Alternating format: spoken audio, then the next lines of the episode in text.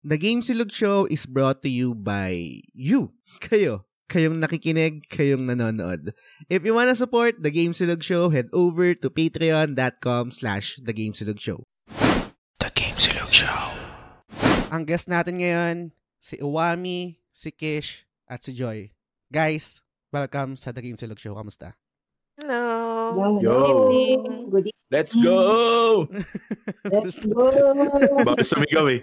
Mapuputol eh. Ako nabubutol, binubutol ni, ano, ni Discord. Pero yan, umpisahan ko muna. Kumus, kumustahin ko kayo isa-isa. Uma, un, un, unahan ko muna kay, kay Uwami. Pare, kamusta pare? Anong, anong ganap sa buhay mo? Ayun, pre, 'di ba ano nga um nakasalukuyan akong hindi active sa TGS na community, Game Mm. Community kasi meron akong magte-training ako ng NEN Mm. ng magte-training ako ng dalawang buwan kaya di ako makikita sa topic-topic. Kaya dito na lang muna sa ano sa podcast. Yun nga, ah, Kaya- alam, ko, alam, alam, alam ko busy ka, no? So, thank you, pare, na naglaan ka ng time dito. Meron kang niluluto na play, right? Sa teatro, tama ba? Mm, mm, may sinulat kasi ako natapos ko na Mm. kasi sobrang na-inspired ako sa Fantasy 16. Ah, kaya- alam ko sa Hogwarts Legacy. Hindi. Ah, eh, ewan ko ba, basta sige, mamaya na lang siguro. Pero yun talaga, laki nung ano, nakakatuwa kasi video game yung nag-inspire sa akin na matapos yung isa sa mga pangarap kong gawin. Nice. Kaya nakakatuwa.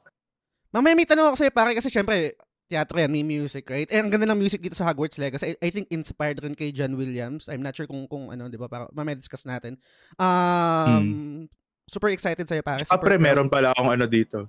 Ano Isa yan? pa akong Yeah. staff. Wow! Hanep. Nice. Pre, pag Potterhead ka, alam, sila nag-react sila. oh. Ako hindi ako nag-react. Hindi ko alam eh. Pat, Potterhead ka, pre? Hindi ako Potterhead. Ako hindi eh. Ano, ah, Di sakit eh. Post lang. Hinirap ko lang. Poster lang. Post lang. okay. So, so kung, lala, kung napansin nyo guys, inaasa ko si Owa kasi hindi kami mga ano mga fan ng Harry Potter pero naglaro kami ng Hogwarts Legacy and we enjoyed the Mm. game. Kami may meron, Yeah. meron kami mga story about it and so para ma-discuss namin yung Hogwarts Legacy spoiler cast, kailangan meron kaming guest na knowledgeable hindi lang sa game pati Mm. sa Harry Potter, right? So umpisa natin kay Kish. Kish, kamusta? Hello, good evening. May, may tanong ako sa'yo.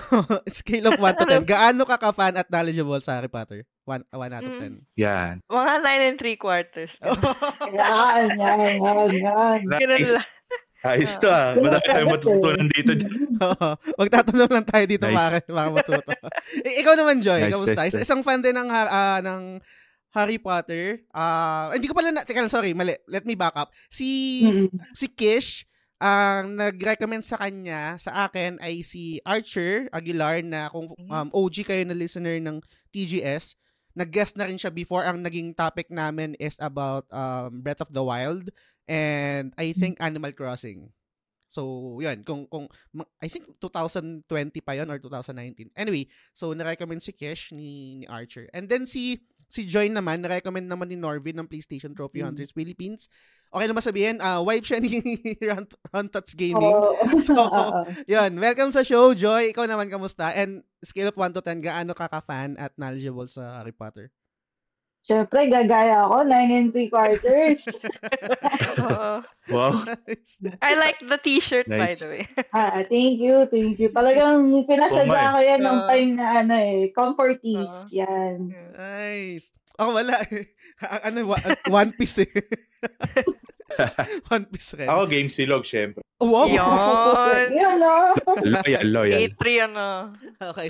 So, yan guys. Ang magiging topic natin ngayon is Hogwarts Legacy spoiler cast. Medyo late na siya. Pero okay rin na Mm. medyo late kasi merong pros and cons yan. A- ang, I think ang Mm. pros nun is, syempre, wala tayong recency bias. Kasi kung sakaling ni-record natin to ng kakalaro pa lang natin, most likely super hype tayo dun sa game. Tapos parang um, mabu-view natin siya na medyo, yun nga, bias, recency bias, etc. So, medyo lumipas na and ang dami na nating nalaro. May dumating na na Final Fantasy, Final Fantasy 16, etc. Di ba? Na parang, okay, tingnan natin kung ganun pa rin ba yung yung feelings natin about the game. Pero bago tayo mag-deep dive sa Hogwarts Legacy, syempre, kailangan mo natin magbayad ng bills. Um, kung hindi nyo pa na nalaman or hindi nyo nabasa sa post ko, recently nag-shift na ako sa Patreon. So, kung nakasubscribe kayo sa TGS page, I highly suggest na mag-cancel na kayo doon kasi medyo sablay talaga si Facebook when it comes to um, content creators na sabihin natin na hindi naman ganun kalaki, right? Um, yung payout nila, etc. So, I decided na mag, mag-switch na lang sa Patreon. At least doon, I can manage my own content. And then, kung meron kayong na-enjoy, depende, meron kayong option, meron kayong agency kung anong tier kayo gusto nyo mag-subscribe. And for this episode, gusto kong mag-shoutout sa lahat na nag-subscribe na. Meron na tayong 16 Patreons.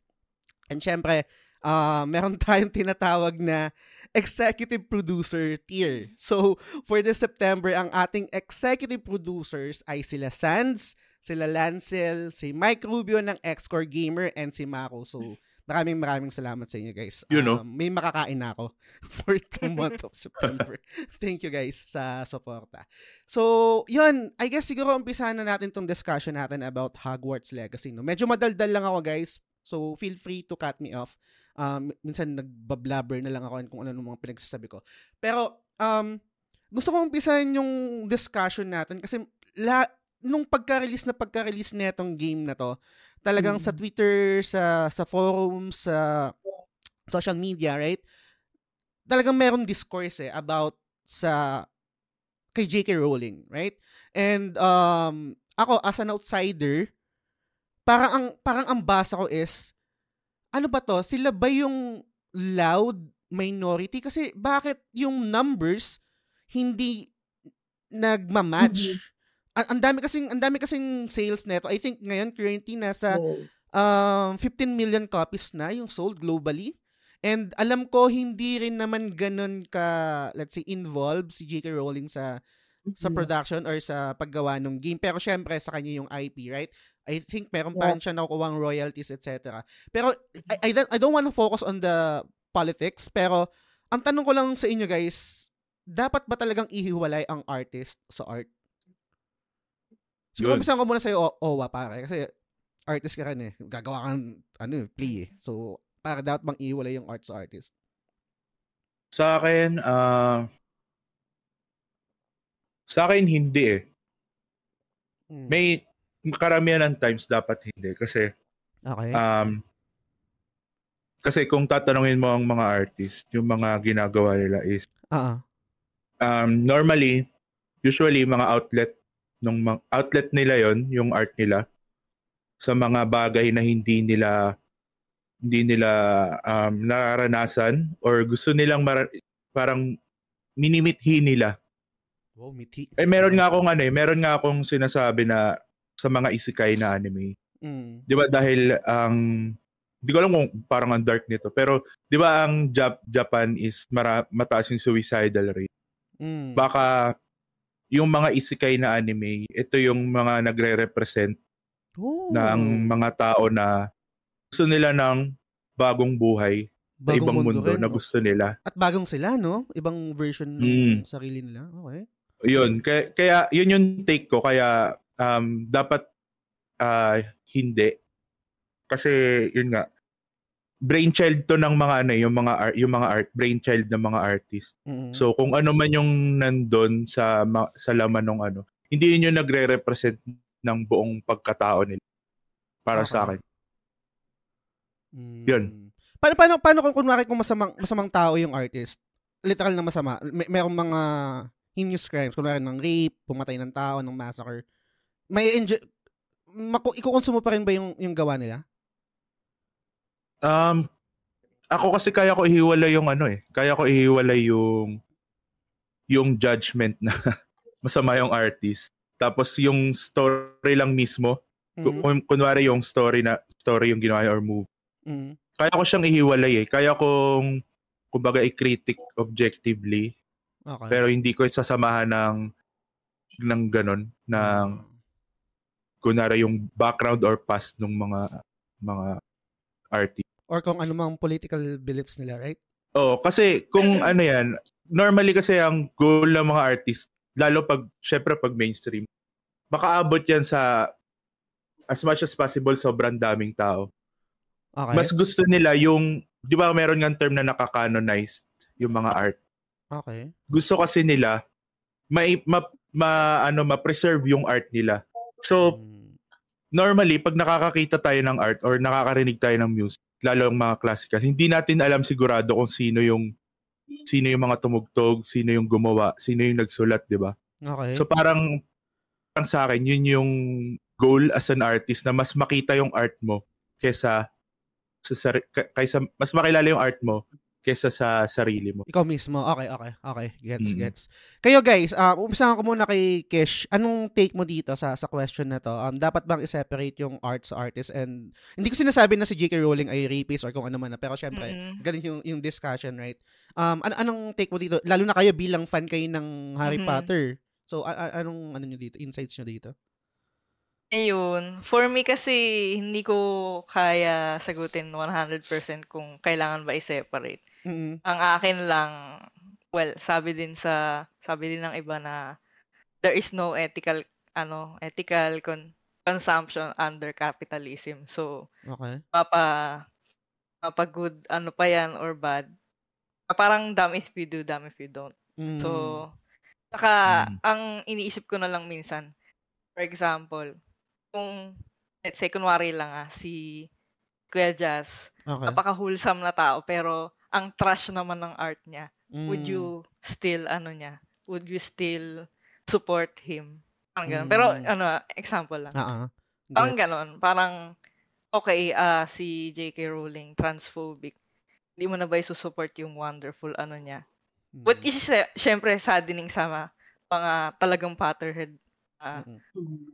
s- yung formative ah, years namin, nag, nag, bumu, ah, yun yung isa sa mga bumuo, di ba? Yung Mm-mm. Harry Potter universe. So, syempre, very, very saddening na malaman na, ay, transphobic pala siya. Pero ayun nga, in this world, mm, talagang walang talagang black and white eh, ganun. So, Mm. for me, talagang walang ethical consumption under ka capitalism. Gets, gets. Um, ikaw naman, Joy, anong take mo dito bilang Potterhead din? Siguro ano lang kasi, um, kumbaga yung art, andyan lang palagi. Kumbaga sabi nga ni Owa, um, andyan yan to express their story or beliefs. So, kumbaga nasa sa atin na lang kasi on how we can interpret it. Eh.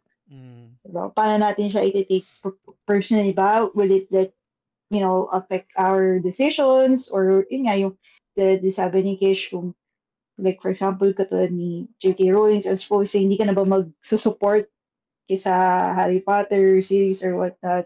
So, yun lang sa akin. It's all about uh, interpretation na lang talaga sa kanyang-kanyang ano, belief. eh. Mm, gets, gets. Um, with regards to yun sa, sa question ko, I totally agree with you guys. Kaso ang problema sa akin minsan, parang feeling ko nagiging hypocrite ako. Kasi merong, Mm. merong mga bagay na kaya kong i-separate. Meron din naman ng mga bagay na hindi ko kaya. Wala, example, ah, lagi ko to nabibigay na example sa kapag nagkakaroon kami ng, ah, dun sa topic-topic namin, yung every Sunday 6pm, kapag may mga discussion kami na ganito. Kunwari, um, kaya ko na, ka- um, dahil dun sa ginawa ni Chris Brown kay Rihanna, kaya kong hindi pakinggan yung music niya. Hindi, siya, hindi siya masyadong part ng buhay ko eh. And same din kay Michael Jackson. Hindi kasi ako ganun ka-fan ni Michael Jackson. So, okay lang sa akin na, okay, tama. uh, ay- ayoko nang pakinggan yan. Pero, pag binibigay ko yung, pag, binib, pag binabalik sa akin yung example na, what if super olets ng pamamalakad ng, ng Jollibee sa mga empleyado nila? Hindi ko kayang i-give up ang Chicken Joy eh. Correct. Diba? Yes. Oo. Yes. Hindi ko, C1. Di ba? So parang ganun, gets ko na parang meron akong bias and parang Mm-mm. hypocrite din at the same time na meron akong kayang ah i-give up na art dahil at yung artist pero then meron din mga bagay na hindi ko kayang i-give up. Let's say kunwari, super fan ako ng Final Fantasy. Kung sabihin na masamang tao pala si Hironobu Sakaguchi or yung lahat ng or yung ibang mga creators ng Final Fantasy, hindi ko kayang itik pigilan yung sarili ko na mag-consume pa rin ng Final Fantasy eh maglalaro at maglalaro pa rin ako. Pero dun sa ibang bagay na wala akong pakialam, wala akong amor, yun talaga, totally parang, sige, hindi na ako makikinig ng kanta mo, Chris Brown, kasi binugbog mo si Rihanna, or let's say si Michael Jackson, kung meron mang allegedly na ginawa siyang hindi maganda, kaya kong i-give up Mm-mm. So, ganun lang yung take ko doon. And super curious din sa inyo guys, sa lahat ng nakikinig kung, kung anong take nyo dito. Alam ko laging nadidiscuss to. Pwede kayo mag-comment sa Spotify kapag um, sa device kayo gamit kasi may option doon to comment kung anong thoughts nyo about doon sa na-discuss namin sa separation ng art and artist. So, Di kaya, Mm. di kaya parang, parang ano to, dati pa lang meron ng, di ba dati parang ano to, mas mabigat dati to. Pero ngayon parang nagig, nakikita ko parang nagiging ano siya ng cancel culture, parang naging resulta siya ng cancel culture. Mm. mm, Na, Gumawa na nga siya ng cancel culture. ah, di ba, pag cancel culture, pag merong isang taong na, hindi hindi maganda yung hindi politically right yung sinabi or statement.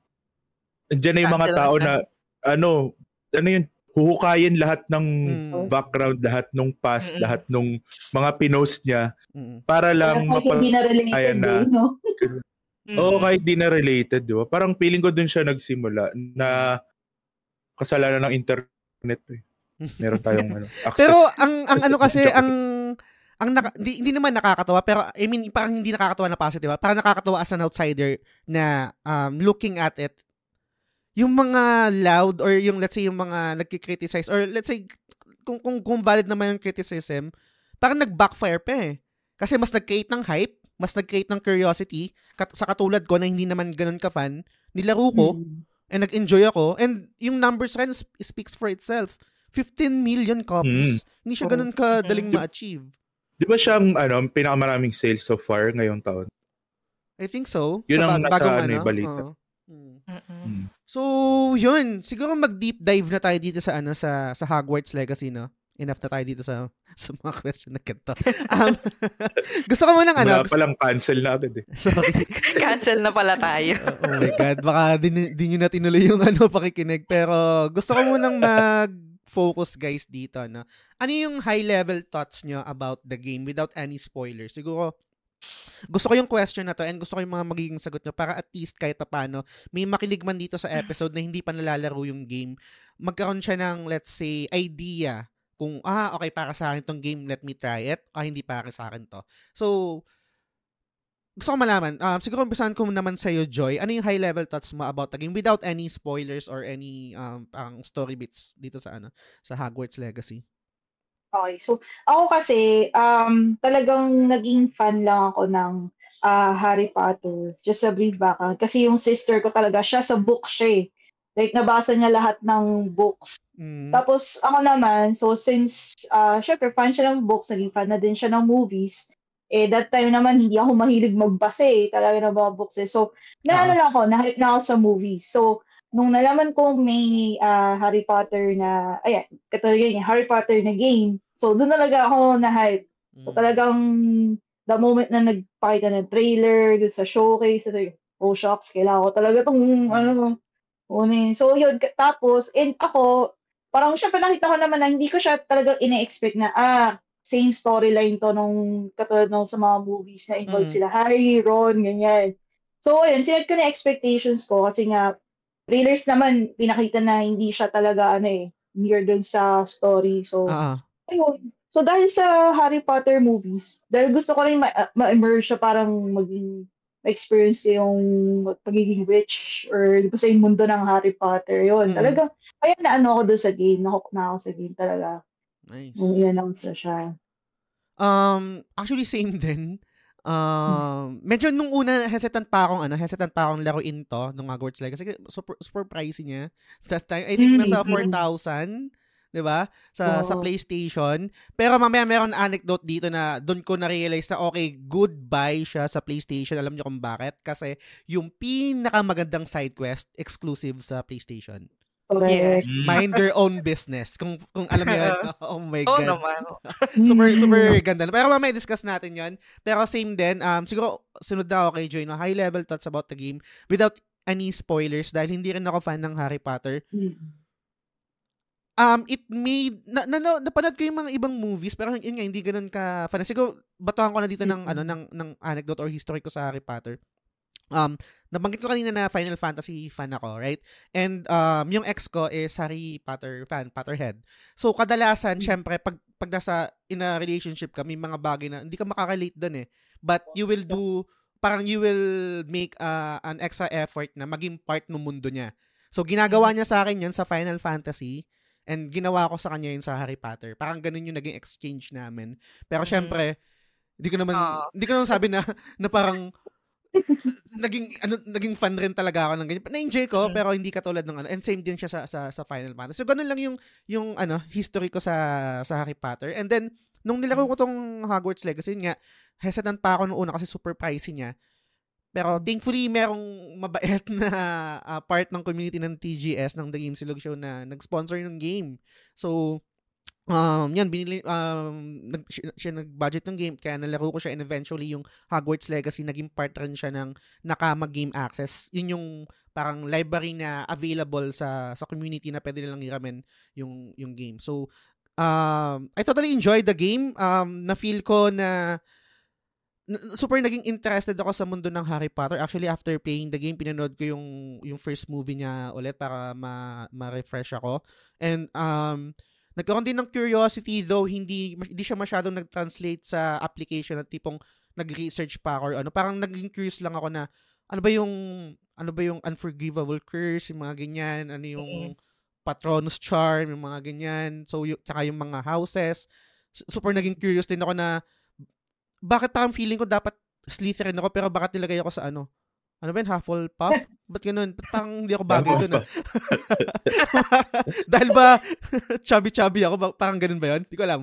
Pero parang feeling ko Slytherin ako eh sa ugali ko. Pero ba't ganun? So anyway, ganun, ganun lang yung, yung knowledge ko. And uh, while playing the game, talagang immersive siya sa akin. Yung, yung feeling ng pagiging part ng mundo na yon I think yung isa sa mga strength ng game. Kahit hindi ako ganun ka-knowledgeable, na-imagine ko na ganito yung vibe sa Hogwarts. Yung sa mundo ng nila Harry Potter, etc. So, ganun yung sa akin. Ikaw naman, Owa, anong anong high-level thoughts mo about Hogwarts Legacy? Without any Ako, spoilers. pre, ano?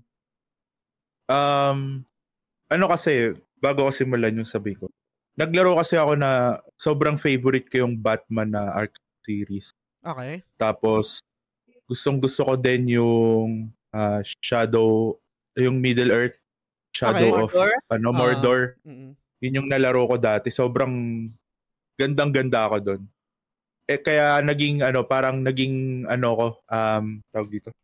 Interested. Parang naging fan ako ng, oh, naging interested ako sa Warner Brothers na games kasi Mm. Kaya pala nila mag-produce ng mga ganong laro. Although sobrang disappointed ako sa Gotham Knights talaga na ewan ko, Mm. press yung disappointment ko doon. Pero dito, hindi rin na, hindi rin ako as in wala ako na, wala pa ako napanood na Harry Potter kahit dati. Hindi ko talaga alam as in Mm. alam yung mga titles na main, di ko alam yung mga yung mga spin-off or yung Mm. alam ko yung Fantastic Beast ano yun, di ba? Mm, Fantastic. Parang parang side side quest. ganun. Cycles. Pero Ano lang siya Pero talaga, yun. parang encyclopedia book about Beast. Mm. oh, Mm. parang lore, Ah, di ba? Lore. Oh, ginawang Oo. movie lang. dagdag ng lore. Tapos, ayun, nung nilaro ko yung, yung nakita ko yung Hogwarts Legacy, nung ni-reveal din yung trailer, nagandaan din ako. Kasi alam ko, Mm. naalala ko, nilaro ko dati yung Lego na ano eh, na Harry Potter. Ay, yung lumang Harry Potter pala yung PS1 pa. Ah, ah. Yung bloke-bloke pa yung... Ay, oo. Tapos, na-hype din ako dun sa ano, kasi nga, nakita ko yung difference, sobrang next gen na talaga yung ano, Mm. yung graphics, Oo. tas yung world, tas yung music, ang ganda nung sa trailer. Oo. Kaya ayun, nakita ko sobrang ano talaga, ma- makapag-vouch ako na may heart talaga tong Hogwarts Legacy sa pagkakagawa niya. Tsaka um, ang creative ng mga mission. Kaya sobrang may enjoy talaga ng bawat Pilipino. Wow. ba- bago bago kay bago ko iba to kay kay Kish, mayroon lang akong idadagdag kasi nakalimutan kong banggitin. Isa pa pala sa mga reasons kung bakit hesitant ako sa pag-purchase ng ano ng Hogwarts Legacy before nung Mm. launch niya kasi yung re- yung resume ng developer yung Avalanche Software Avalanche. is totally different sa mga ano sa, sa Hogwarts Legacy kasi yung mga nagawa nila before Disney Infinity, Cars, Cars Driven to Win. Pero ibang ano, Oo. hin- hindi siya iba eh, totally different eh. Hindi siya yung parang let's say yung nabanggit mo though same ng publisher, right? Um, Warner Brothers yung yung let's say yung sa Arkham Knights or sa yung 3DG yata yun, tama ba? And then yung sa Shadow of Mordor. Pero iba, iba tong Avalanche software eh. Yung mga ginawa niya is talagang iba. So parang sabi ko, capable ba silang i-pull off yung gantong IP? Same rin pare nung ano, siguro para mas magandang example is nung ni-reveal na i-remake yung Silent Hill. Tapos um yung developer nun is parang hindi ko na-enjoy kasi medium. So parang medyo di ko alam kung kaya nilang gawin yon kung makaka-capture nila yung vibe ng Silent Hill. Anyway, ibang topic na yun. Pero yun isa sa mga reasons kung bakit hesitant ako before. Pero syempre nga, yun nga, shoutout sa nag- nag-sponsor. Choosy pa ba ako? Nandiyan yung game. Uy, na ano, ko, nakinabang din ako dun. Nalaro ko yung Hogwarts Legacy dahil dun eh. Totoo. Tsaka yung iba natin mga tropa. So, yeah, and promote, promote ko na rin. Kung gusto nyo laruin, available siya sa ano, pag nag- Yan. nag-subscribe kayo sa Ay, Patreon. Yun. Yan. Okay. Segway ba yun? Yung ba, game ba yung tinatawag ng segway? Tama ba Yun yun? Yes. segue. Yes. okay. Okay. So, ikaw naman, Kish, high-level thoughts about the game without any spoiler bago tayo mag-deep dive after netong ano, this anong statement mo. Ayun, so me talaga since college pa ako na naging interested or first na na-meet yung Harry Potter IP or universe. So, Mhm. same din, una talaga, movie lang yung ah na natripan ko or parang una kong nahawakan or nakita. Mhm. And then eventually, syempre, ang ganda naman talaga ng movie, sino bang di mag-akala, Mm. di ba? Na, na ano rin ako, parang na-curious na rin ako sa book. Pero like Ate Joy, hindi ako bookworm. So, ang ginawa ko, Hmm. nakinggan ko lang yung audiobook kasi ganun ako katamad. Oh, Oo. pwede, Hindi ako- pwede. Oo nga, no? Pwede pala. Tamad ako magbasa. So, syempre, pag commuter, i-plug mo lang sa utak mo. Ay, sa Mm. utak sa tenga mo. Ayun na, may one hour ka ng podcast or audiobook, di ba? Totoo. So, ayun. Tapos, syempre, growing up, na-imagine mo, paano kaya, ah, ano kaya yung, pag ikaw naman yung nasa Mm. Hogwarts Mm. talaga, 'di ba? So syempre growing up na-imagine mo rin yung sarili mo na maging witch or wizard sa lore na 'yon. So nung last year or kung kailan man 'yun, nung na-announce na magkakaroon ng Harry Potter ay ng Hogwarts Legacy, Ah. talagang may Harry Potter ay Potterhead heart Yeah. was woo, all over. Tapos gamer pa, no? Oo, tas Mm. Gamer ka din, pa, no? gamer din. Tas, ako, ako talaga, yun yung isa sa, parang dalawang, ah, dalawang IP na gusto kong magkaroon ng video game. Yung Harry Potter tsaka Game of Thrones. So, Ay, ayan, makakaisa na ako. So, sana within this lifetime, maka Game of Thrones pa rin. Anyway, na tangent. So, going back to Harry Potter, ah, nung, nung na-announce na yun, syempre, pre-order ako agad. Syempre, deluxe Same, lang. same. Oo, deluxe din. Early access, no? Oo, parang may 72 Oo. hours.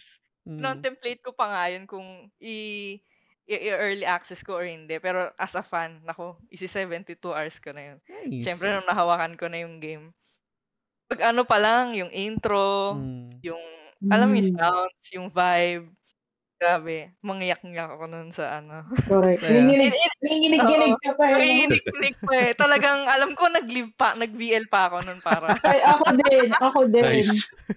Oo. Sabi ko, kung ako share ko lang din ah. Sabi ko Mm. nga din sa husband ko karon. Sabi ko, ito na yung isa-isang game na for this time naman, kasi siya pala ako eh, palagi ko siyang sinasama sa mga pre-orders niya, nung Ah. pagpunta ng data bleach or whatever. Tapos ako, ako samahan mo ko ngayon. Ako, this game na talaga. Ako naman yung sasamahan mo para lang sa pre-order nitong ano, ah Hogwarts Legacy talaga. Tapos Deluxe Ed talaga. Tapos sabi ko nga sa kanya, kahit hindi na Deluxe Ed, pero sige, Deluxe Ed. Okay, Nice. sige. Thank you. Nice. Oo. Masasabi ko hype talaga eh. Tsaka may libre din na, na, may, eh, sorry, go, go ahead. Go, go muna, sorry. Sorry, to Ah, ano masasabi ko lang na talagang Mm. it's a game for Potterheads by Mm. Potterheads. So deserve naman kung ano yung number of copies na nasold niya and worth it. True. Kahit siguro hindi Potterhead, Mm. for me, ma-appreciate talaga to. So Kami. Kami Ayun, So, like, gusto ko lang i-share, gusto ko i-share yung, ah, di ba wala talaga idea sa Harry Potter world nung naglalaro ko ng Hogwarts Legacy. Nung natapos ko yung Mm. Hogwarts Legacy, sobrang na ano ko na hype ako sa Harry Potter world. Mm. Pinanood ko rin yung movies tapos ah, yung yung roommate ko kasi meron siyang mga libro. sinabi ko Mm. sa kanya na hiramin ko yon tapos parang gusto ko na rin maging Potterhead sinasabi ko sa kanya. Kasi ganda talaga nung ano, ganda talaga nung world. Mm-mm. Tsaka ito na nga, nabudol ako sa toy ko. Yun oh, may merch. Ah, May lu- lumos. Ano daw to eh? Ewan ko kung totoo ba yun. Nagre-rebelyo ka ba dyan sa ano mo? Sa kwarto mo? Oo, pag, pag ano pre, di ba ang remote ng TV nawawala yan Oo. minsan. Ire-rebellion mo lang yan. o, tas Akio ano, remote. Akio. O, Akio. Yun na. Oh my God. ko rin. Ilang ilang linggo din na hindi nawala sa isip ko yon while playing the game. Kahit nasa totoong mundo ko, parang nagre-rebelyo ko sa ano, rebelyo. Sana may rebelyo. rebellion, no? sa bawat kanto. best friend mo na daw si Revelio eh. Kapag Totoo. ano, Uh, kada minuto, Revelio, Revelio. meron pag- naman sa Relep eh. Expensive petroleum. Joke lang. Witty. Corny. Witty kaya. Sa meme yun eh. Nakita ko lang sa meme. Tsaka pag ipa-platinum mo kasi yung game, talagang kailangan mo din yun, yung rebellion na yun. Pero mamaya, Oo. pag, pag-usapan din natin yung, yung, yung platinum, yung run na yan. Um, pero, umpisan ko muna to. Kasi meron din naman dito sa game and I think meron din naman sa ano, sa, ay, staple to sa ano eh, sa, sa Harry Potter, right? So, yung nabanggit ko kanina, di ba merong, I think, correct nyo na lang ako mali ako ha, merong four houses, right? Um, Yes. Gryffindor, Slytherin, Ravenclaw, tsaka yung favorite ko, Hufflepuff. Okay. So, merong sorting hat, right? And then, yung sorting hat na Mm. yon susot mo, tapos yun yung mag, ah, magse-select kung para saang house ka, right? Mhm. And kung tama yung memory ko, dun sa sorting hat, doon sa movie, sa Harry Potter, parang confused siya kay Harry, right? Kung saan siya lalagay. Parang Slytherin. Slytherin. Pero, nilagay siya sa Gryffindor. Parang ganyan. So, Yes. ang, ang, ang, ang ganda ang ganda nun kasi sa akin bilang gamer, alam ko sa sarili ko Slytherin ako eh. Yung parang yung Mm. gali ko, yung parang di, ko- correct nyo lang ako ah, parang mischief, mischievous, yung parang umaano sa mga rules, mga ganyan ganyan. Cunning. Oo, ganyan. Pero lagi siyang ni-incorporate sa mga masasamang wizards, right? Mga mga tama ba? Dark Mm. wizards, mga ganyan. Mm. Villain. Pero Mm. pero si Harry ay napunta sa Gryffindor. So, Gryffindor. ano gaano ba ka-accurate, ng sorting hat? Hindi ko kasi na-gets dun sa part na yun na kung bakit napunta si Harry sa um, sa Gryffindor. And ako din feeling ko Slytherin ako pero bakit nilagay ako sa half, half, Hufflepuff? Hindi ko, hindi ko alam bakit ganun. Pero syempre may choice ka naman. Pwede ka, I think, di ba, pwede ka Mm. mamili. Mm. So, pinili ko Oo, pa rin, pinili ko pa rin talaga Slytherin kasi feeling ko yun ako eh. And yun Mm. talaga yung may vibe na maangas. Di ba? Parang minsan gusto na talaga natin yung may vibe na hi- hindi kayong mabait or ano. Meron, meron kang hint ng pagiging Dark. Ko, mas dark or masama. Hindi ko alam kung Mm. ano yung tamang word doon. Mm. Same Pero- press, same. Same. Okay. Umpisan ko muna dun sa hindi Potterhead, no? Pare, ano ka, sa tingin mo, ano ka ba? And ano, saan, ka, saan ka nilagay ng sorting hat? De, ano yun, di ba? Pinipili yun, di ba? Mm, pinipili. I Pero sa, mean, mm, pero kasi, ang ano kasi, ang eh, naging experience ko doon, mm, yung simula yun ng game, di ba? Kasi na, na- nanonood sa akin yung roommate ko, which is, Mm. nagbasa nga siya ng libro. Pinaliwanag niya sa akin yung mga houses. Pero, hindi niya ako ini-spoil or hindi niya ako sinasabihan na, uy, si Harry Potter, yung bida, Gryffindor yan. Dapat mm, yung, hindi niya ako ginaganon. Tapos Slytherin, mga villain yan. Hindi, hindi ganun. mm, Bin- Binasa ko pa din yung, ano, parang, authentic, ay, spontaneous na, ano, experience. Ang okay. ginawa ko, dahil nga wala akong alam, Ravenclaw yung pinili ko kasi parang kala ko ito yung maangas eh. Ito yung mga mga nerds, mga matatalino. Di ba? Yun yung nakalagay kasi, eh, mga smart, tsaka ano daw, mga ano, ma- ma- mahilig mag-explore. Kasi open world eh. Open world. Mag-explore ka. Eh di, ito yung ano, parang canon na house dun sa game. yung pala, ano lang pala yun, parang di pala, parang nobody lang yung I mean, pinaka nobody alam ko yung Hufflepuff eh. Baka naman may magalit. Baka may mamash tayo dito. Hindi, yun Hindi yung ano, yung nakikita ko. Medyo ano talaga Pili- yung Hufflepuff. Parang pinaka, oh, parang may mga jokes jokes ako nakikita na parang wala lang. Hindi parang hindi sila masyado nag-aalala sa house cup. So, yung Ravenclaw pala hindi pala yun maangas, parang wala parang second to the last na Mm, pa- okay. nobody lang pala yun. Totoo So, ba yun? ayun, Raven- lang baka mag-react sila.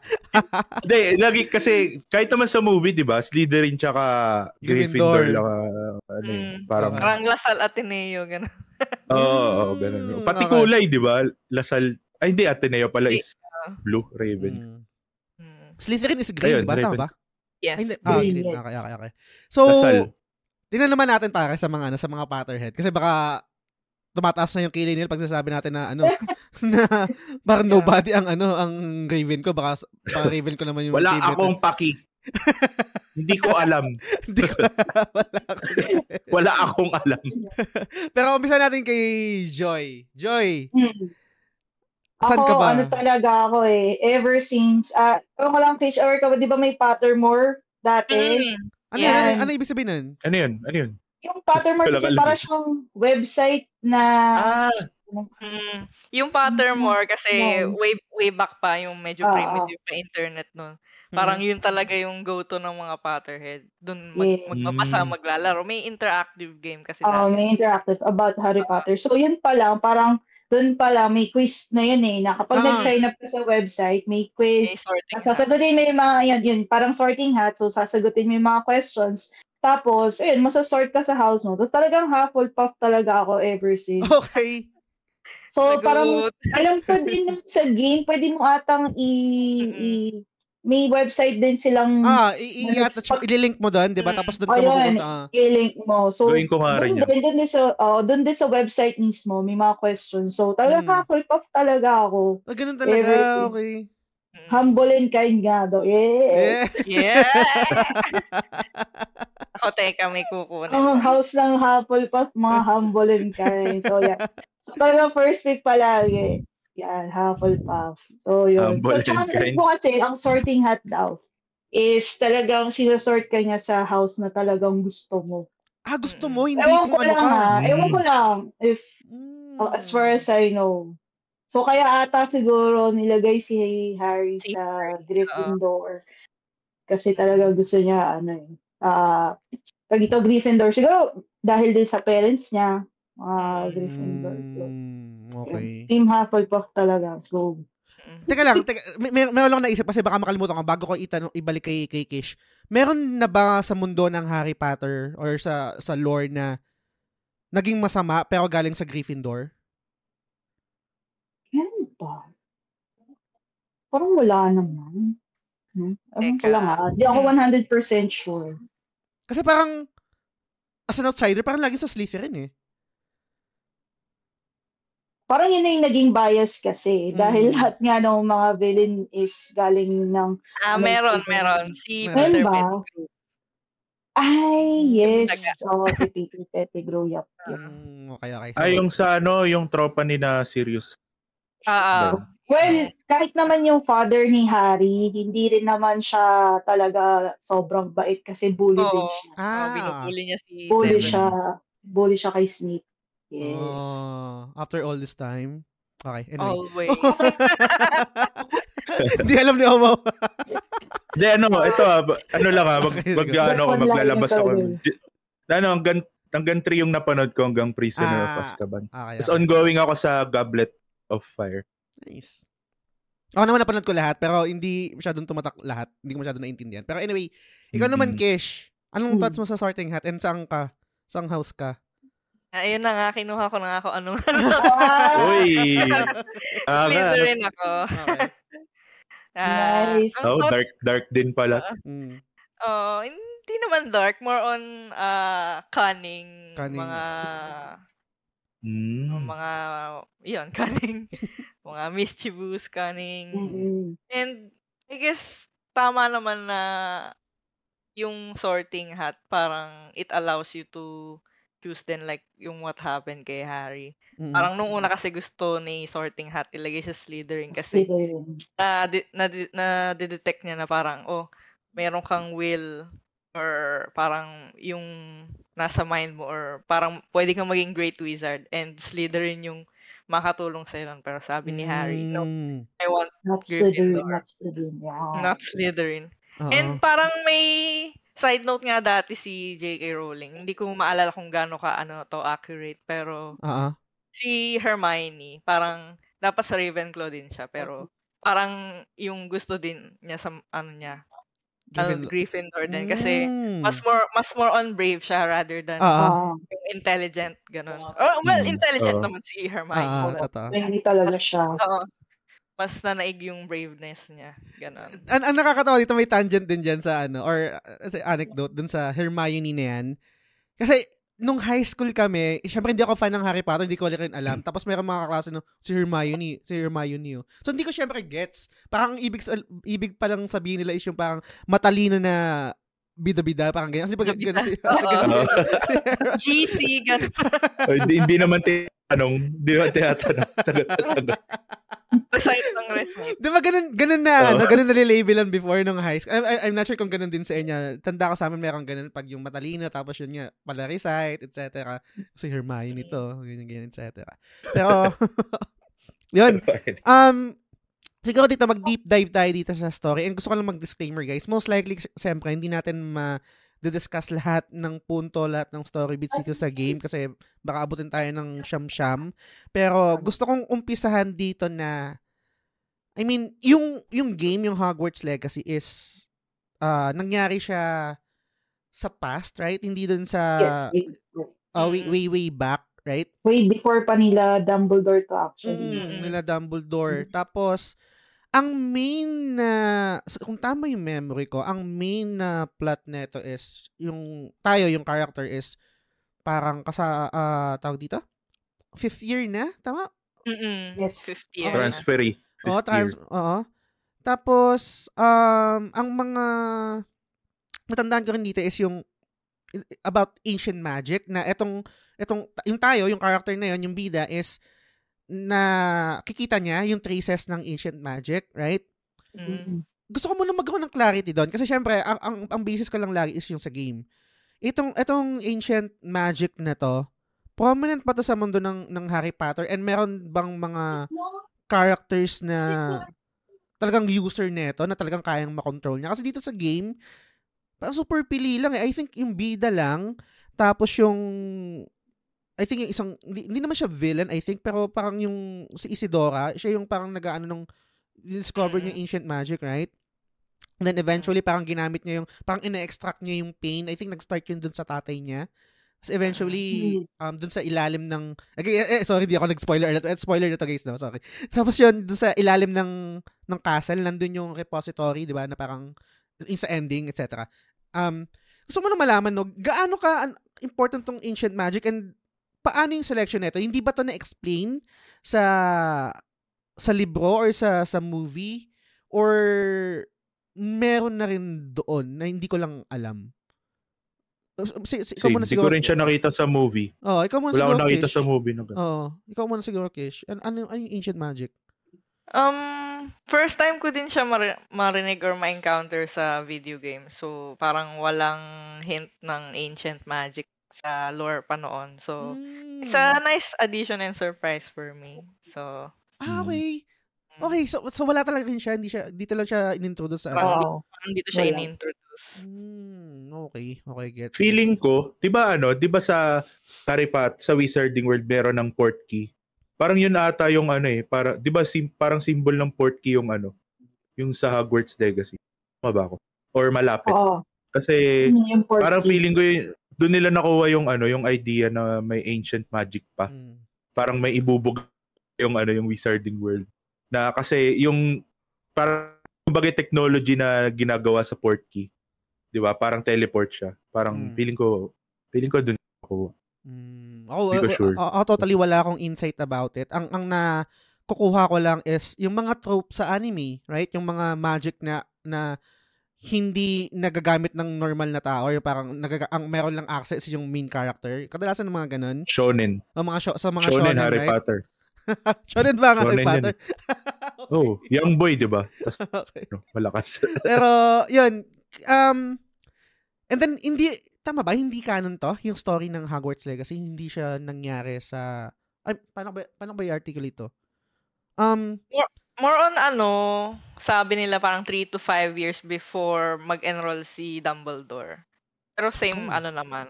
Ang sabi kasi doon, parang 1800 Tanda na siya. eh. Oo. mm, Parang after a few years, mag-enroll na si Dumbledore doon. So, imagine ilang taon na si, Humble, si oo, Dumbledore. Totoo. 100 Medyo, plus na pala siya, no? So, super way back pa siya ng Hmm. trio. Gets. Pero, Kaya medyo parang nga- palagi nilang ano, sinasabi na wag kayong mag-expect na medyo close siya dun sa time nila Harry, nila ano kasi talagang sobrang layo dahil even before Dumbledore pa nga nag-take place yung story. Mm. So, kaya Mm. yun. May, Ang- ta- may tanong din ako Ah, sige, sa mga pattern. Sorry, just. Go lang, May go. tanong din ako kasi na-interested ako eh. Kasi unang-una, nung ah, after kong malaro yung Hogwarts Legacy, nalito ako sa movie kasi sa movie, yung merong, merong parang founder ng Four Houses ba yun? Yung founder Ah. ba yung term? Oo. Tapos sa game, meron pang pinaka-founder na apat din ng Hogwarts Legacy. Keepers Ano yung tawag ano sa kanila May- dun eh. Oh, Keepers. keepers Ah. yun. Keepers sa game, di ba parang sila yung ano? Parang sila yung nag-construct nung Hogwarts mismo. Tama ba ako? Yung, Tapos yung, yung, yung houses na inaano ni Sorting Hat, yun yung founders ng Harry Potter, si Godric Gryffindor, Gryffindor, Salazar Salazar Slytherin, Rowena Ravenclaw, Ravenclaw, Helga Hufflepuff. Helga Hufflepuff. so hindi, ano pala yun, parang dahil sa game, mas lumawak pa yung lore kasi meron pa palang talagang nag-construction, ng- nag-construct nung ano, Hogwarts, yung keepers. Tapos Mm, nandun sila, keepers parang buhay pa rin parang, sila. uh, Yung keepers more on to protect the ancient The magic. Asian ah. magic, yes. Mm. Ah, sa ancient. Kumbaga Kasi sila may yung AI, parang may AI pa rin sila. No? na mag, ano, contain no ancient magic. Mm. Dahil, dahil yung ancient magic is this... Very powerful. Mm. Mm. Dangerous, Kapag, no? ah, Mm, Yes. la- lalo na mapunta sa kung mapunta sa masamang May, may question ako dito na alam ko parang hindi to one is to one. Um, and parang medyo reaching para i-relate. No? Kasi while playing the game, laging ganun eh. I, I think sa mga anime and ibang games and merong super powerful na magic, um, kinikip lang din yon and hindi pinapagamit, hindi easily accessible. Kasi nga, pag ginamit ng masama, is, ay, pag napunta sa masama, eh, talagang masama yung mangyayari, right? Ganun yung ano eh. Pero sa kabilang banda, um, what if yung, yung magic na yun is magagamit naman din sa mabuti? So, may, may both sides, right? Parang, hindi ko alam kung anong politics nyo or um, paniniwala nyo sa sa arms, kung sa, sa, mga barel. Di ba parang sinasabi na hindi naman evil yung barel. Ang evil is yung gumagamit. Kung gagamitin sa masama, magiging masama siya. Kung gagamitin sa mabuti, magiging mabuti siya. Parang ganyan. And nung hap, while playing the game, hindi ko maiwasan na hindi rin isipin yung ganun na merong powerful na magic.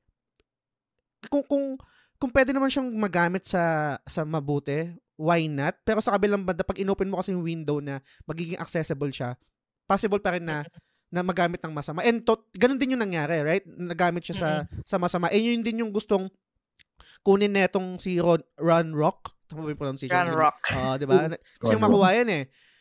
And and meron din kasi dito, i- i-relate ko na itutuhog ko na na question rin sa akin about sa unforgivable curses na kasi uh, while playing the game, parang sabi ko, kung etong curse na to, etong magic na to, pwede kong gamitin sa masama, ay sa masama, sa mabuti, kung na, while de- defending a loved one, hindi ba nun makakancel out na dapat okay lang yun? Um, or talagang totally kapag ginamit mo yung Hmm. mga magic na yun or mga yun nga, unforgivable unforgivable curses, masama ka na rin tao. I I think I think correct me if I'm wrong. ah, Si si si Harry gumamit din siya, 'di ba? Sa sa movie or hindi? Mm, Ah, I think spoiler. De, joke lang. joke lang. na-survive Go lang, go lang. niya yung ano, na-survive niya yung Avada Kedavra ni ah, Voldemort. Never ba siya gumamit ng ano, ng let's say yung Crucio, yung yung ano pa ba yung mga unf- unforgivable curses? Never ba siya gumamit nun si Harry? Gumamit ata, pero hindi ko na maalala talaga. Kasi, Pero, pero, pero sorry, yun, yun, yun, ano na lang yung ano, yung um, parang yung thoughts niya about dun sa sa ancient magic na kung hindi naman inherently evil yung magic, ang magiging evil is yung gagamit nun. Same din sa mga unforgivable curse. Anong thoughts niyo yun bilang Potterhead? Siguro ikaw muna, Kish, then si, si Joy. um, I guess, gaya din nung sinabi sa game, parang, ganun din eh, kung gagamitin mo, gaya ng sabi mo, parang magiging accessible siya na pwedeng ma-acquire din ng masama. So, Mm. for me, ako, eh, as a gamer din nung, dun sa ending na, kinontain ko na lang yung magic na yun. Same. Ah, Pero syempre, as a plot, ano, Mm-mm. tinry ko naman both. pero, Oo. pero, oh, eh. pero, oh, pero, ah, to answer your question, kung morally speaking, parang ako, I wouldn't, ano na lang, ah, up, touch it kasi ayoko din namang maging cause ng Mm. destruction or creation ng kung ano mang mangyayari dun sa magic na yun. Tsaka syempre, uncharted territory yun. So, Mm. I wouldn't know what to do then. Gets, So, gets. Ikaw, Joy, anong thoughts mo doon? Ako din kasi pinili ko ano i-contain eh. Kasi yung ancient magic, nagsimula nga din siya sa parang goodwill na kaya nga niya kinuha yung ancient magic para nga mawala yung Sa tatay niya? ah, I think that was oo yung Ina-extract yung pain eh. Oh, yung, oh, yung morning. oh, inex- oh, kasi parang sino ba yung namatay doon nakalimutan ko. So parang may namatay ata tapos so yung yung father nung ah On Isidore. Isidora, yun, yung Ah. father ni Is- ni Isidore, parang sobrang lost niya kasi nga, nag, ah, in pain siya, depressed siya. So, parang kinuha ni Isidore yung depression niya, gano'n. So, parang, siguro nagsimula yun sa ganon hanggang sa naging, ano na eh, naging selfish na yung reason Mm, mm. for Oh, the tinry Asian na niya magic. sa Kaya sumam, o kaya sumama na yung plot ng ano, Asian magic. So, siguro depende na lang talaga eh. So, kaya kung ganun, may power din siyang maging um, magamit sa masama. So, might as well contain na lang for me. Mm. So, sa akin naman, sa unforgivable curses, ako siguro I choose na lang na not to do it. Siguro kasi may other way pa rin naman para Mm. talunin mo yung mga kalaban eh. Okay. Pero, pero, ano, no, nilearn ko yung Abracadabra. yes. Syempre. Ginamit ko yan, syempre. Sa game. Tsaka, tsaka to be honest, favorite ko nga dito si Sebastian eh.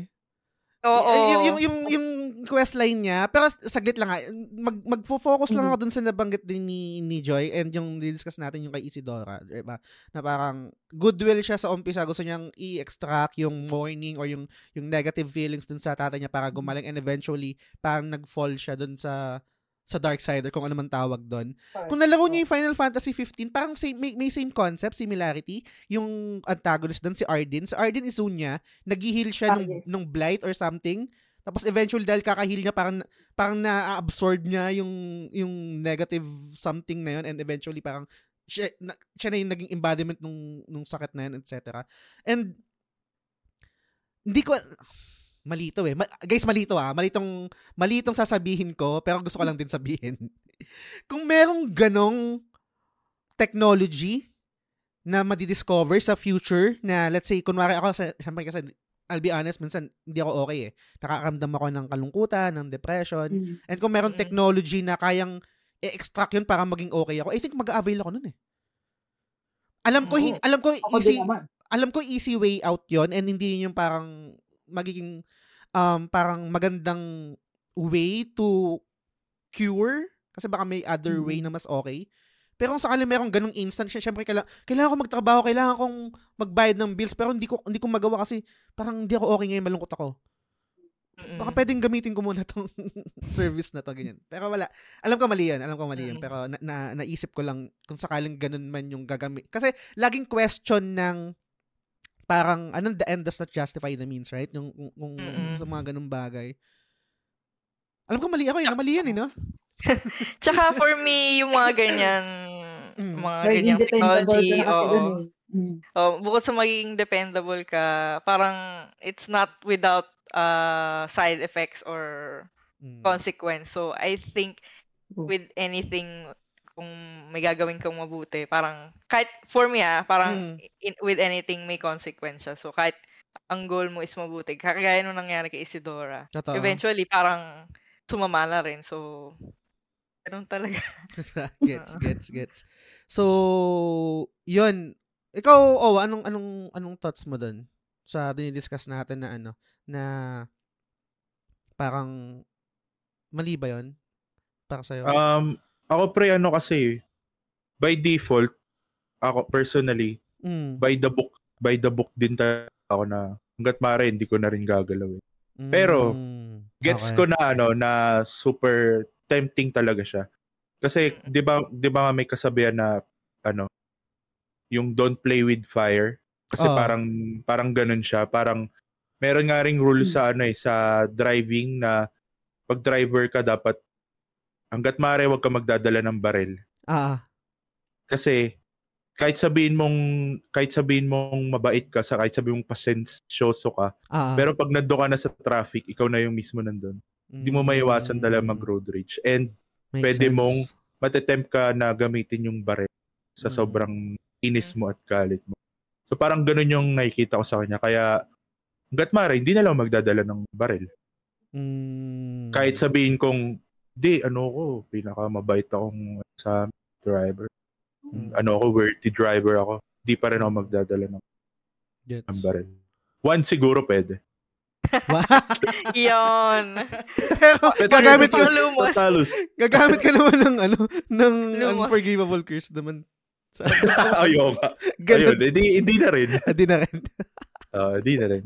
So, by the Yeah. book, by the book. By the book. Okay. Sige. Ganito no, um, meron lang akong gustong i kasi baka makalimutan ko, super na-hype na ako, nabanggit ko na kasi si Sebastian. Um, me- meron dito, I think, three, kung di ako nagkakamali na parang main, side quest siya, pero parang medyo main rin. May semi-main character or side character. Si, I think si, um, syempre si Sebastian, si Natsai, Natsai U- Onay, tama ba? And then si, Si Pop- Nati. Oh, Si si. Poppy. Si Poppy. Di ba? Parang yung, yung tatlong, Poppy. yung tatlong to. Ako for me, pinaka-favorite ko si Sebastian. Siguro dahil sobrang nag-resonate siya sa akin na kasi di ba parang merong, merong sakit yung ano niya, yung kapatid niya eh. And Right. Mm. um, inaano siya nung I think uncle niya yun na "Di- let go, wala wala nang cure. Hindi ako papayag eh.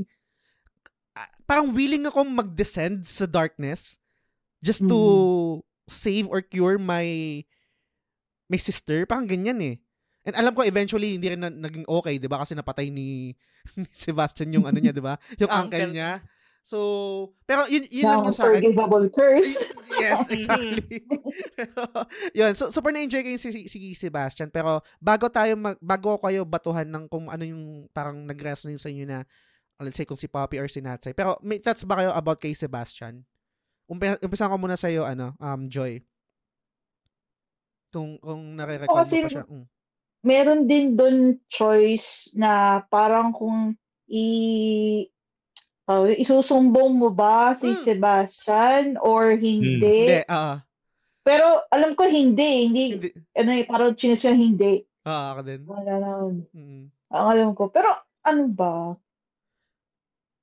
Ano naman si Sebastian eh. Okay naman siya. eh. Kasi, kasi talagang kaya lang naging persistent siya para lang talaga for the sake of uh, his sister. Mm. Willing to go beyond boundaries talaga. Kahit nga, kahit nga sabi niya, kahit nga makulong siya Mm. sa Azkaban. Okay lang, para lang talaga sa sister niya. And and I think sorry, sorry to cut you off. I, I, I think si Sebastian kasi for me is yung mas realistic na kung kung kung, i-relate natin sa totoong mundo, I think ganun kadalasan yung hindi hindi ko sinasabi na 100% lahat ng tao ganun magiging reaction, pero majority ng tao Mhm. magre-react katulad ng ginawa ni Sebastian na willing to do everything to to save uh, yung family member natin or loved ones natin. Um, parang kadalasan nangyayari lang naman sa sa Marvel or sa superhero yung hindi, isa-save natin yung mundo. Parang kung nalaro nyo yung The Last of Us, gagawin ko pa rin kung ano yung ginawa ni Joel eh. Hindi ko isa-sacrifice si Ellie. Gago ba kayo? Bala kayo, bala kayo Mm. mamatay. Basta si-save ko si Ellie. I think yun yung mas realistic kaya I think mas, yun din yung mas nag-resonate sa akin. Pero syempre iba-iba naman tayo ng take dito. Ikaw, Kish, anong thoughts mo kay Sebastian? Kung, kung nare-recall mo pa. Mm-mm. Um, yeah, like you said, realistic nga yung arc niya na tuwa. Actually, sa kanilang tatlo, Mm. siya nga yung parang pinaka-intense and wow. Oo. And uh, for me, yung yung dalawa kasi si Papi tsaka si Sebastian, for me, ah silang dalawa yung both nag-resonate naman kasi for si Sebastian, yun nga, medyo realistic and talagang ma maano din yung maantig din yung puso mo sa kapatid niya, sa Mm. nangyayari sa kanya and Mm. and syempre as a Slytherin din. Medyo Ah, yeah, ah. yes buddy. Oo, parang medyo nag-resonate ako as a same house kami.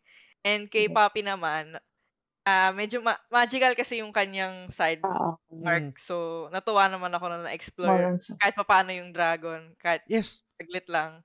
Yung dragon yung fantastic beast or beast. So, yung mga gusto ko yung part na yon. Si Nati, same sucks din. lang. Pero ayan, Oh, sila yung actually, top no, parang si Sebastian nga yung maraming story pa mismo Oo, talaga. parang Hmm. Mas ah, side quest pa nga eh. Oo. Side quest wise, parang nabuhos nila kay Sebastian. Siguro, s- Correct. Sly- Slytherin yung ano, yung creative director nila. Pero, Diba? yung Ravenclaw, wala. wala Oo, masyado. pero teka, Oo nga eh. Si ano, teka lang, si Samantha Yung- Dale yung Ravenclaw, nakakalimutan yun. ano ko yun? nakalimutan ko yun eh. Housemate ko yun eh. Dahil ko na malala yun. Pero teka, teka lang, so- sorry, kailangan lang bang baka makalimutan ko. Ang ganda rin kasi nung ano, na-enjoy ko rin yung, kasi siyempre hindi nga ganun ka knowledgeable about Harry Potter. Natuwa ako na meron palang ano, um, parang yung underground fight dun sa mga dragon. Or tama ba? Fight ba yan? Or parang, may isang quest dun eh, na parang, may mga the enter- oh, yung parang entertainment siya dun sa mga tao. Tapos parang, Parang Mm. sabong ng mga Oo, dragon. oo, yun. Nat- natuwa din Mm. ako sa sa part na yun. Wala lang na galing, ga- galing ng part na yun. Pero, yun. Ikaw, o ba? Anong thoughts mo dito? Sebastian ka rin ba? Or, Ah, ano eh, pag parang sa ano pre, sa objective lead, sa pagkakagawa ng game. mm, Sebastian nga, agree ako doon na siya yung parang may heart talaga. Kasi bias, no? ewan ko napansin nyo, para siyang ano eh, para siyang si Isidora nga, di ba? Kung ano, Ah, kung may chance, Mm, kung may ch- magic si Sebastian, Isido- siya na yung magiging Isidora eh. Gagawin niya lahat, di ba? Para doon. mm, Mm. Tapos ang ganda kasi nung hugot niya. So, hindi siya, I mean, para nga siyang villain na ano, may villain na factor mm. yung mga drive niya. Kasi nga, gusto niyo lang naman na makasama ulit sa Hogwarts yung kapatid niya. Mm. Di ba? Na magsama, kasi alam din niya na gusto rin nung kapatid niya na mag-aral ulit sa Hogwarts. Pero dahil nga may sakit, di niya magawa. Mm. Tapos pangalawa ko pang paborito si ano rin, si Papi din. Happy. Kasi na, na ano eh, parang ang ang cute niya eh. Naalala mo just yung dati sinabi ko sa sa sa topic-topic na sinabi ko, parang attracted ako sa mga babaeng ano, yung yung introvert pero pagdating sa passion nila madaldal, Ah, mm. ah, naging- parang yun na Mm. parang ging extrovert. Parang siya yung ano doon, siya yung naging tawag doon, yung siya yung nagsimbolo nung ano na yun, nung Trope yung na yun. attractedness ko na yun. Oo. Mm. D- Kaya natuwa ako sa kanya kasi yung passionate siya talaga sa mga ano eh. Animals, mga recipes. beast. Mm. Oo, sa ano. Mm. Sa pag-save ng beast. Totoo. Correct. Oo, 'di ba? Tsaka ang ang galing na para akong kinilig nung ano, yung last na nakakita siyang ano, nag yung nag-dance yung mga ano, yung ano ba yun? Yung hu- pinakahuli sa questline niya. Basta kayo doon pinanood na ano eh, na nagsayaw yung mga beast. Parang ano daw yun, parang Mm. sa lore, yun para siyang ritual or parang minsan lang siya mangyari sa Mm. sa O, yung mundo full nila. moon ba yun? Oo. Oo, yun yung parang gano'n. Parang kinilig ako, parang kami nag-date doon na ano. Kilig factor pala. Oo. Hindi ko alam eh. Di ba? Yung bias mo. Wala bias mo. Oo, siya yung bias ko. Pero pag sa pagkakagawa ng game, Sebastian. Sebastian, the best. Mm. Mm. And, Saka parang si. Sebastian din yung medyo tied kasi sa main quest yung sa Ancient Magic nga, di ba? Mm. Para Mhm. ano yung Oo. kapatid niya, mahil. totoo. Tsaka siya yung way para ano eh, yung mag, mak- matutunan mo rin yung mga unforgivable. Di ba? Sa questline niya. yes. Oo, Parang missable yun, di ba? Pagka hindi mo, tapos pwede mo rin, may choice ka rin na wag mo aralin Yes, yung ano, yung unforgivable. Totoo. And, Ang, siguro, sa- ang sabi pag ano, oh, ang sabi pagka hindi mo siya ni-learn, bibigyan ka ng chance dun sa Mm. ano yung Huli. room nila. Oo, yung room nila, nakalimutan ko na yung pangalan. Pero hindi ko na in-explore, syempre. room of Gusto, requirement hindi, ba. Oo. Oo.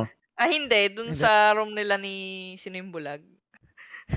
Oo nga, Si yung best friend ni Ominous. Sebastian, nakalimutan Si. Ominous. Ayun. Ominous. Ah, Ominous. Ah, yung secret Ominous room nila ni Ominis. Oo, ah, tama. Ah, yung sa underground. Oh. Ah. Oo. An- yung, yung Undercroft, yun. Mm, mm. Parang pwede mo daw ma-learn after game. Pero, syempre, Ah, okay. tama, asa tamad, inano ko na, nilearn ko na lang.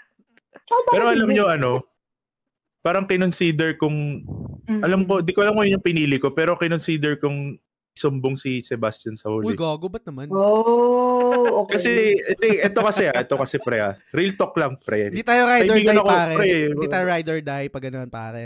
Oo pre, pero tunay na kaibigan kita pre. Sasabihin ko yung tunay pre.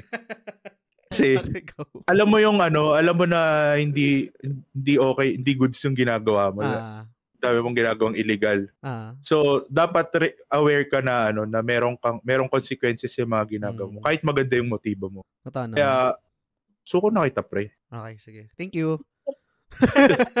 Pero hindi mo sinuko. Di, di ko maalala eh, pero kinonsider ko talaga yun kasi nga yun yung pinaka-thoughts ko dun eh. Na ano, yun nga. Kasalanan, parang alam mo naman na may consequences dapat. So, dahil tinanggap mo naman, parang ginawa mo na eh. So, dapat handa kang i-accept yung Mm. Magpiggyback lang ako dito pare no, kasi nadi-discuss natin yun. And totally agree din naman talaga eh, tayo. Parang may agreean, may agreeance tayo na ano na talagang solid yung kay ano, kay Sebastian. Pero sa kabilang banda, eto rin yung nitpick ko or yung gripe ko sa game. Parang hindi balance yung mga storylines na Hmm. sana naisulat Yes. din ng maayos yung ibang character kasi para mag-shine sila. Hindi masyadong nabigyan ng spotlight eh Mm. hindi ko alam kung merong proper way on how to make their stories interesting or talagang design na talagang mag stand out yung kay, kay Se- Sebastian. Character. Uh, yung, yung, ibang characters, right? Pero hindi ko alam eh. Parang, parang doon Sa- ako, sa part na nakulangan, doon ako nakulangan eh. Mm. So totoo lang pre, dahil dun sa ano sa storyline ni Sebastian, nakita ko na parang ano, hindi ganoon kabigat yung Mm. yung unforgivable curses kasi parang dali lang niya matutunan, parang samahan mo lang si Sebastian, matutunan mo na. Parang hindi siya ano, hindi ko alam ah, kasi sa movie tatlong movie na pero hindi pa rin nire-reveal yung unforgivable. Kaya para sobrang mysterious siya, tas sobrang lakas talaga, Ah, sobrang bawal, mm. tabu siya kumbaga sa world na yun. So parang dahil doon, naging ano siya, parang na-downplay yung pagiging ano niya, unforgivable. Kasi nga, parang kukunin mo lang siya para lumakas yung ano mo, damage mo, para Ah, mas mabilis oo. ka sa combat, Mm. para mas makatulong. Kasi 'di ba meron pa yung ano, yung passive na kakalat yung curse. Yes. Tapos pag Mm. ina i- favorite ko yan eh, pag ina anab, abada, yung one ko. Pag ina abada kay Dabra mo, ano, mamamatay lahat sabay-sabay, 'di ba? Ang ganda nun. Oh, pag Crucio mo, Crucio. Mm. Solid. Yun, parang ganun. Buma, parang para sa akin, ano, compared doon sa ano ah, kunwari ko magpipiling ano ko ako. Ah, ah. parang yun yung magiging nitpick ko, parang bu- gumaan siya. Gumaan yung pagiging unforgivable. I, I, I think ito yung magandang seg, ah, segue dito. Tanong natin yung mga Potterhead. Yan. Pa- paano paano ba yung unforgivable curses sa ano? Sa movie or sa sa books? Kasi gaya ng sabi ni Owa, parang medyo na downplay yung pag-acquire nun or paggamit nun. So, gin- noon no, na-acquire ko yun, ginamit ko na ng ginamit kung ni kanino eh. So, masama, ta- masama na ba ako nun? Pero din sa, sa movie or sa mundo ng Harry Potter, ano ba yun? Ano ba yung, ano bang lore doon? Ano bang explanation doon? Ano yung bigat nun? Ano yung gravitas ng, ng unforgivable curses? Ikaw muna, Joy, tapos next natin si, ano, si Kish. Yan. Tunay. Ako, ako si feeling lang eh. Hindi kasi, ayan, katulad yan. ah kaya nga ako na-excite gamitin sa game mismo, yung mga Vada Kedavra na yan, Q- ah, Crucio, Imperio, kasi nga, in the movies, talagang mabigat siya eh. In a way na kapag ginawa mo yun, talagang sent to Azkaban ka. Mm, ah, literal? siya. Pag, pag I kinas mo lang automatic, talaga makukulong ka na? Hindi naman, parang Ah, ah. alam ko mag-go ka muna sa parang sa hearing eh, 'di ba? Sa ano, sa Ministry of Magic, yan, Mm. nadaan ka muna diyan. Mga ganyan. Tapos, so, ganun nga siya kabigat sa movies. Kaya, ah, nung ako, nung natutunan ko siya sa game, talagang Mm. parang more on excitement yung na-feel ko eh. Kasi, uy, dito ko lang naramdaman na ano, mag, makakagamit pala ako ng unforgivable curses na walang ganong ka-impact compared sa movie. Mm. Parang GTA pala ng mga Potterheads. Kumbaga, ano eh, one hit delete yung ano eh, agad Oo, di ba? ano eh. Alam nyo ba yun? Yung pagka ginamit mo sa loob ng Hogwarts yung Avada Kedavra, mapupunta ka sa Azkaban. Totoo ba? Oo? Meron pre, pag ginamit mo yung, kasi pag nag-ano ka, ko. Hindi Pagka mo ginamit mo siya sa ano, eh. i-ano nyo, i-YouTube nyo. Diba? Pagka ginamit mo siya sa parang professor or student, magiging kalaban mo yung mga professor. Tapos parang ano siya, yung di, di mo maipapanalo yung kalaban. Tapos, ay yung laban. Tapos, pag, pagkamatay mo, pagkabuhay mo nasa Azkaban, panoorin nyo yun. Sa, hindi ko na-try, eh, hindi ko na-try, pero nasa YouTube. Hindi ko alam yun. Hindi ba siya Nasa mod YouTube. lang? Oh.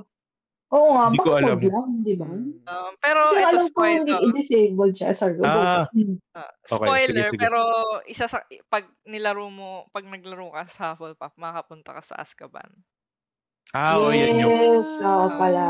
Yun Yes. yung alam kong Yun way yung- para makapunta ka sa Azkaban. Pero probably sa ka kasi doon. Oo, probably sa kaya ko gusto siyang ano, just, kaya ako nanghiram ulit bago tayo mag-recording. Ah. Kasi gusto ko mag-try ng Gryffindor naman. Kasi meron dong quest na iba yung quest niya pag iba yung house mo. Mm, hindi ko alam Oo, yan. Hindi ko alam yan. Specific quest siya per house. Hmm, yun.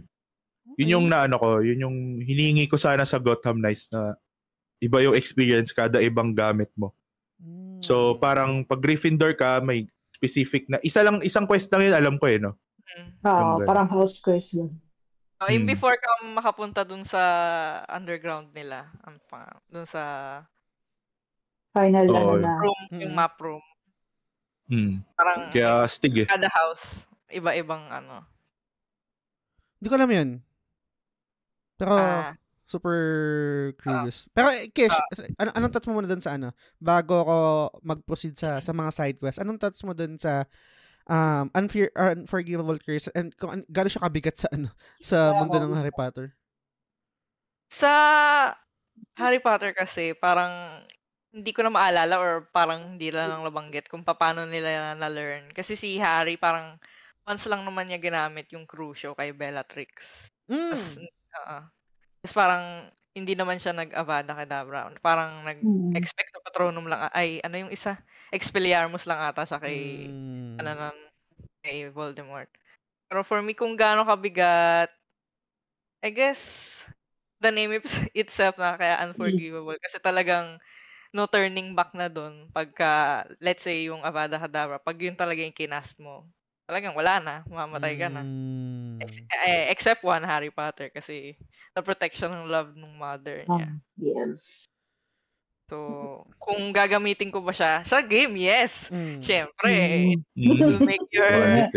playthrough easy. Lalo na kapag na-unlock mo pa yung mga ibang passive nun. Pero, pero kung sa parang Harry Potter world, I'm not sure kung gagamitin ko siya kasi like Oo.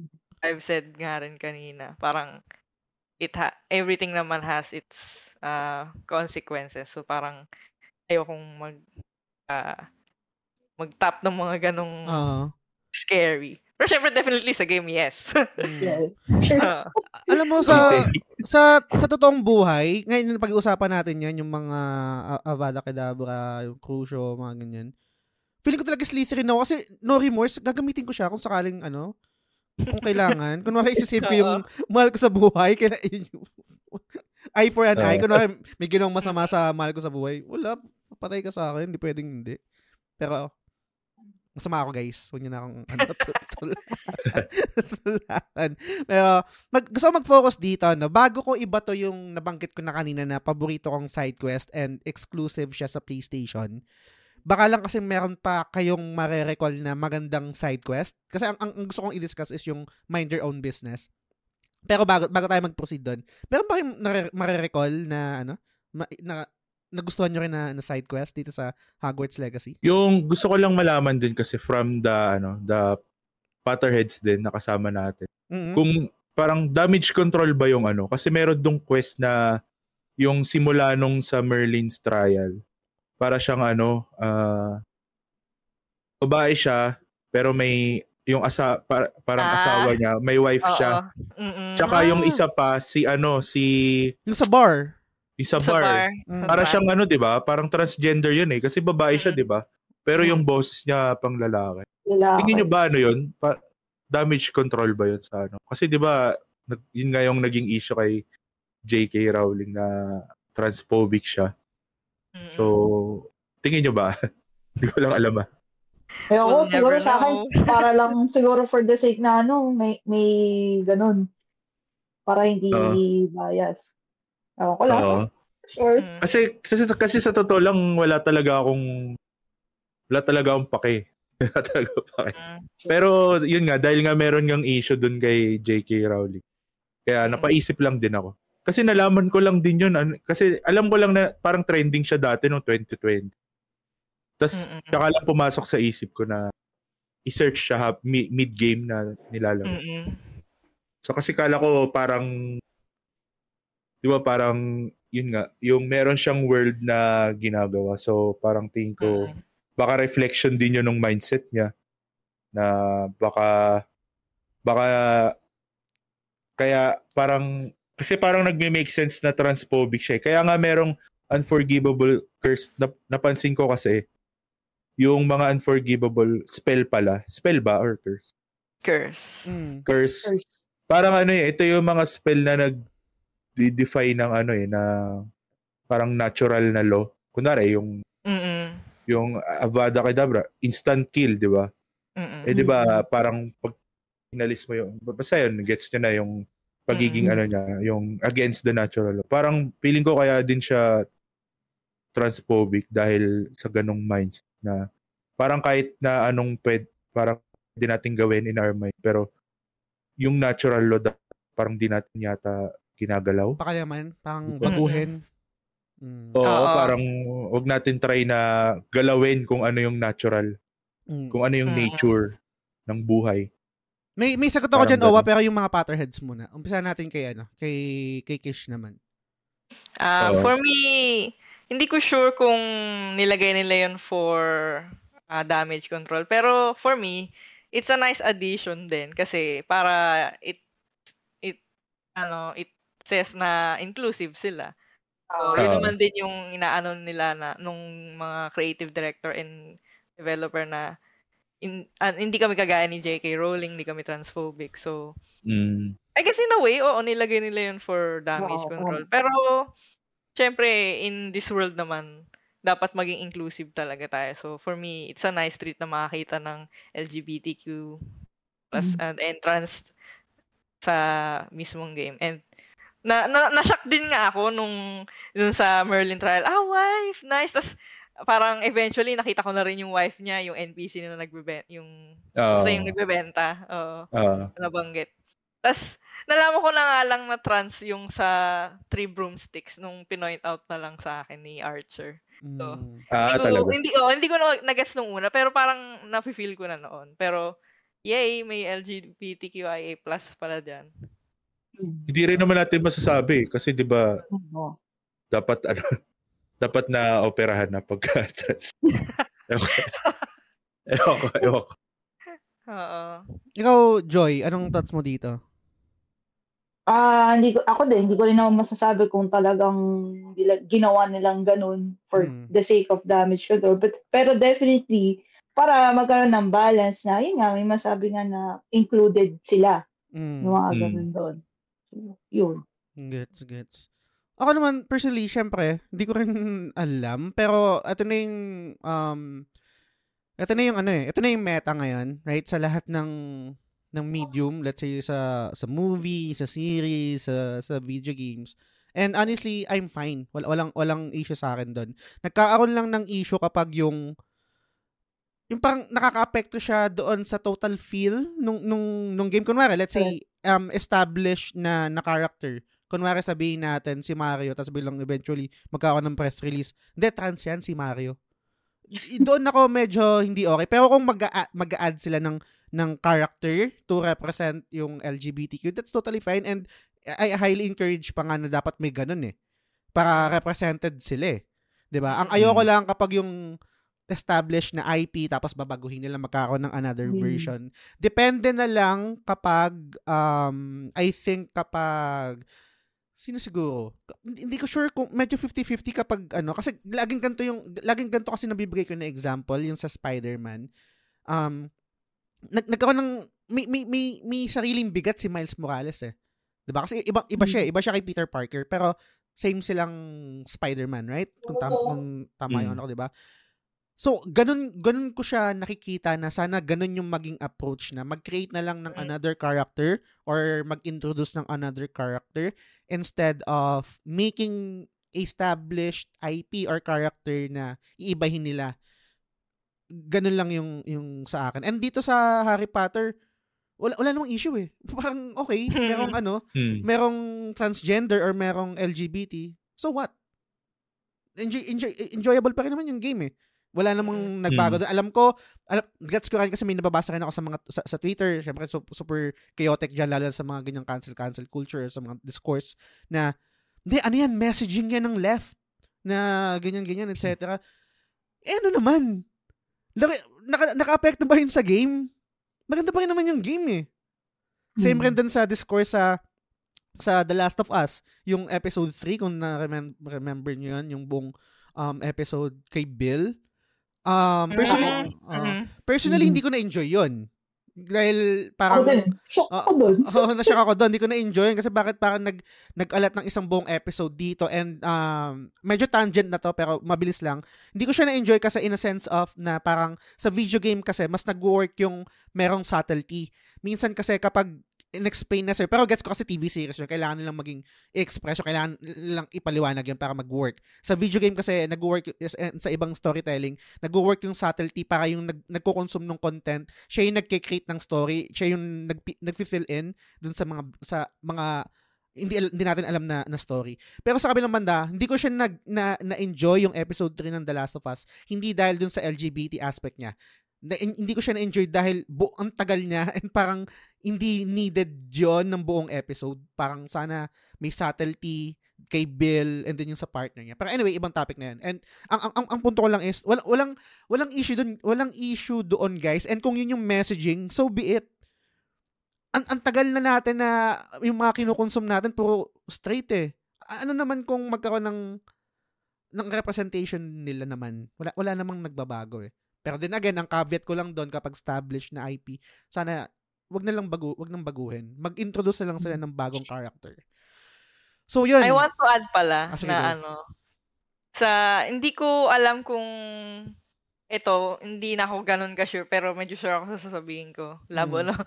Hindi, ano kasi, eventually, ni, inano na si Dumbledore is gay. So, Mm. parang, ano, sa Fantastic Beasts doon na siya na-explore. Pero eventually, yun nga, parang, yun yung parang hindi ko sure kung damage control ni J.K. Rowling or Mm. not. Pero ayun, eventually, si Dumbledore is, in- hindi man medyo eventually, pero ayun nga, na, ni-reveal na si Mm. Dumbledore ay gay. Tapos ayun, na-explore na siya sa Fantastic Beasts. So, ayun.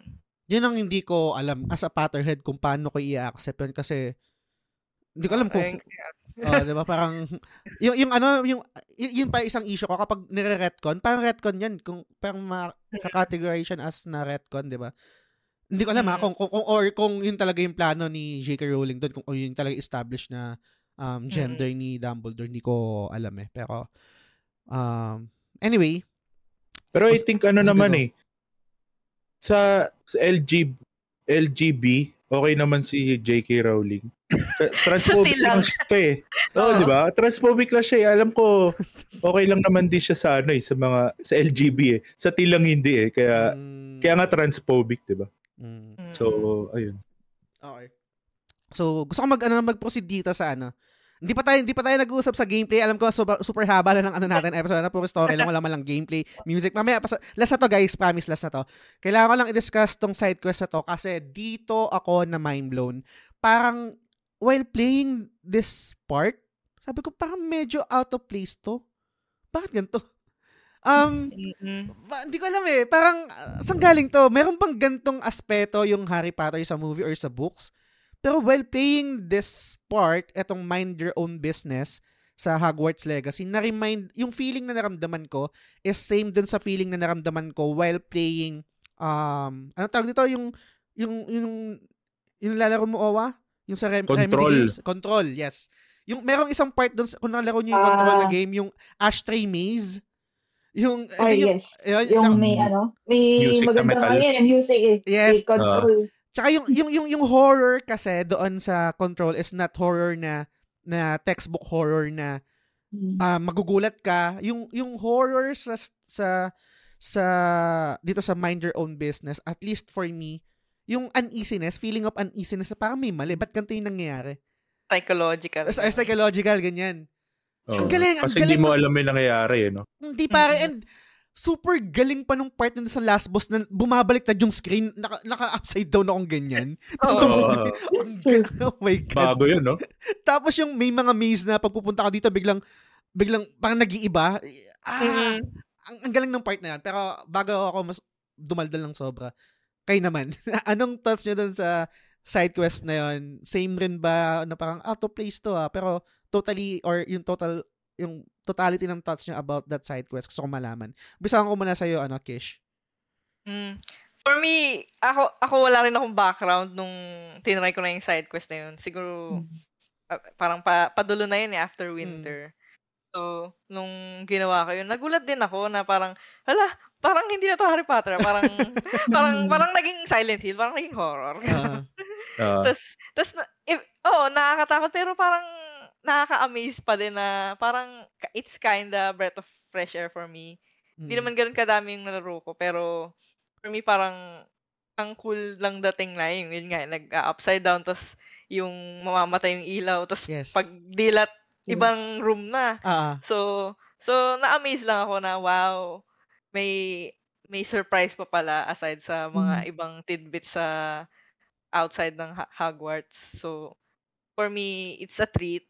It's Mm. a it's wow. Isa rin yun sa ano, ah sa side quest na notable for me sa akin dito sa Hogwarts Legacy. And lately ko lang nalaman na ano, exclusive pala siya sa PlayStation. Mm. Mm. Mm. Parang after a year, ma-unlock na siya for PC. Pero Mm. syempre, mauna pa rin yung ano, PlayStation number one eh. PlayStation. Oo.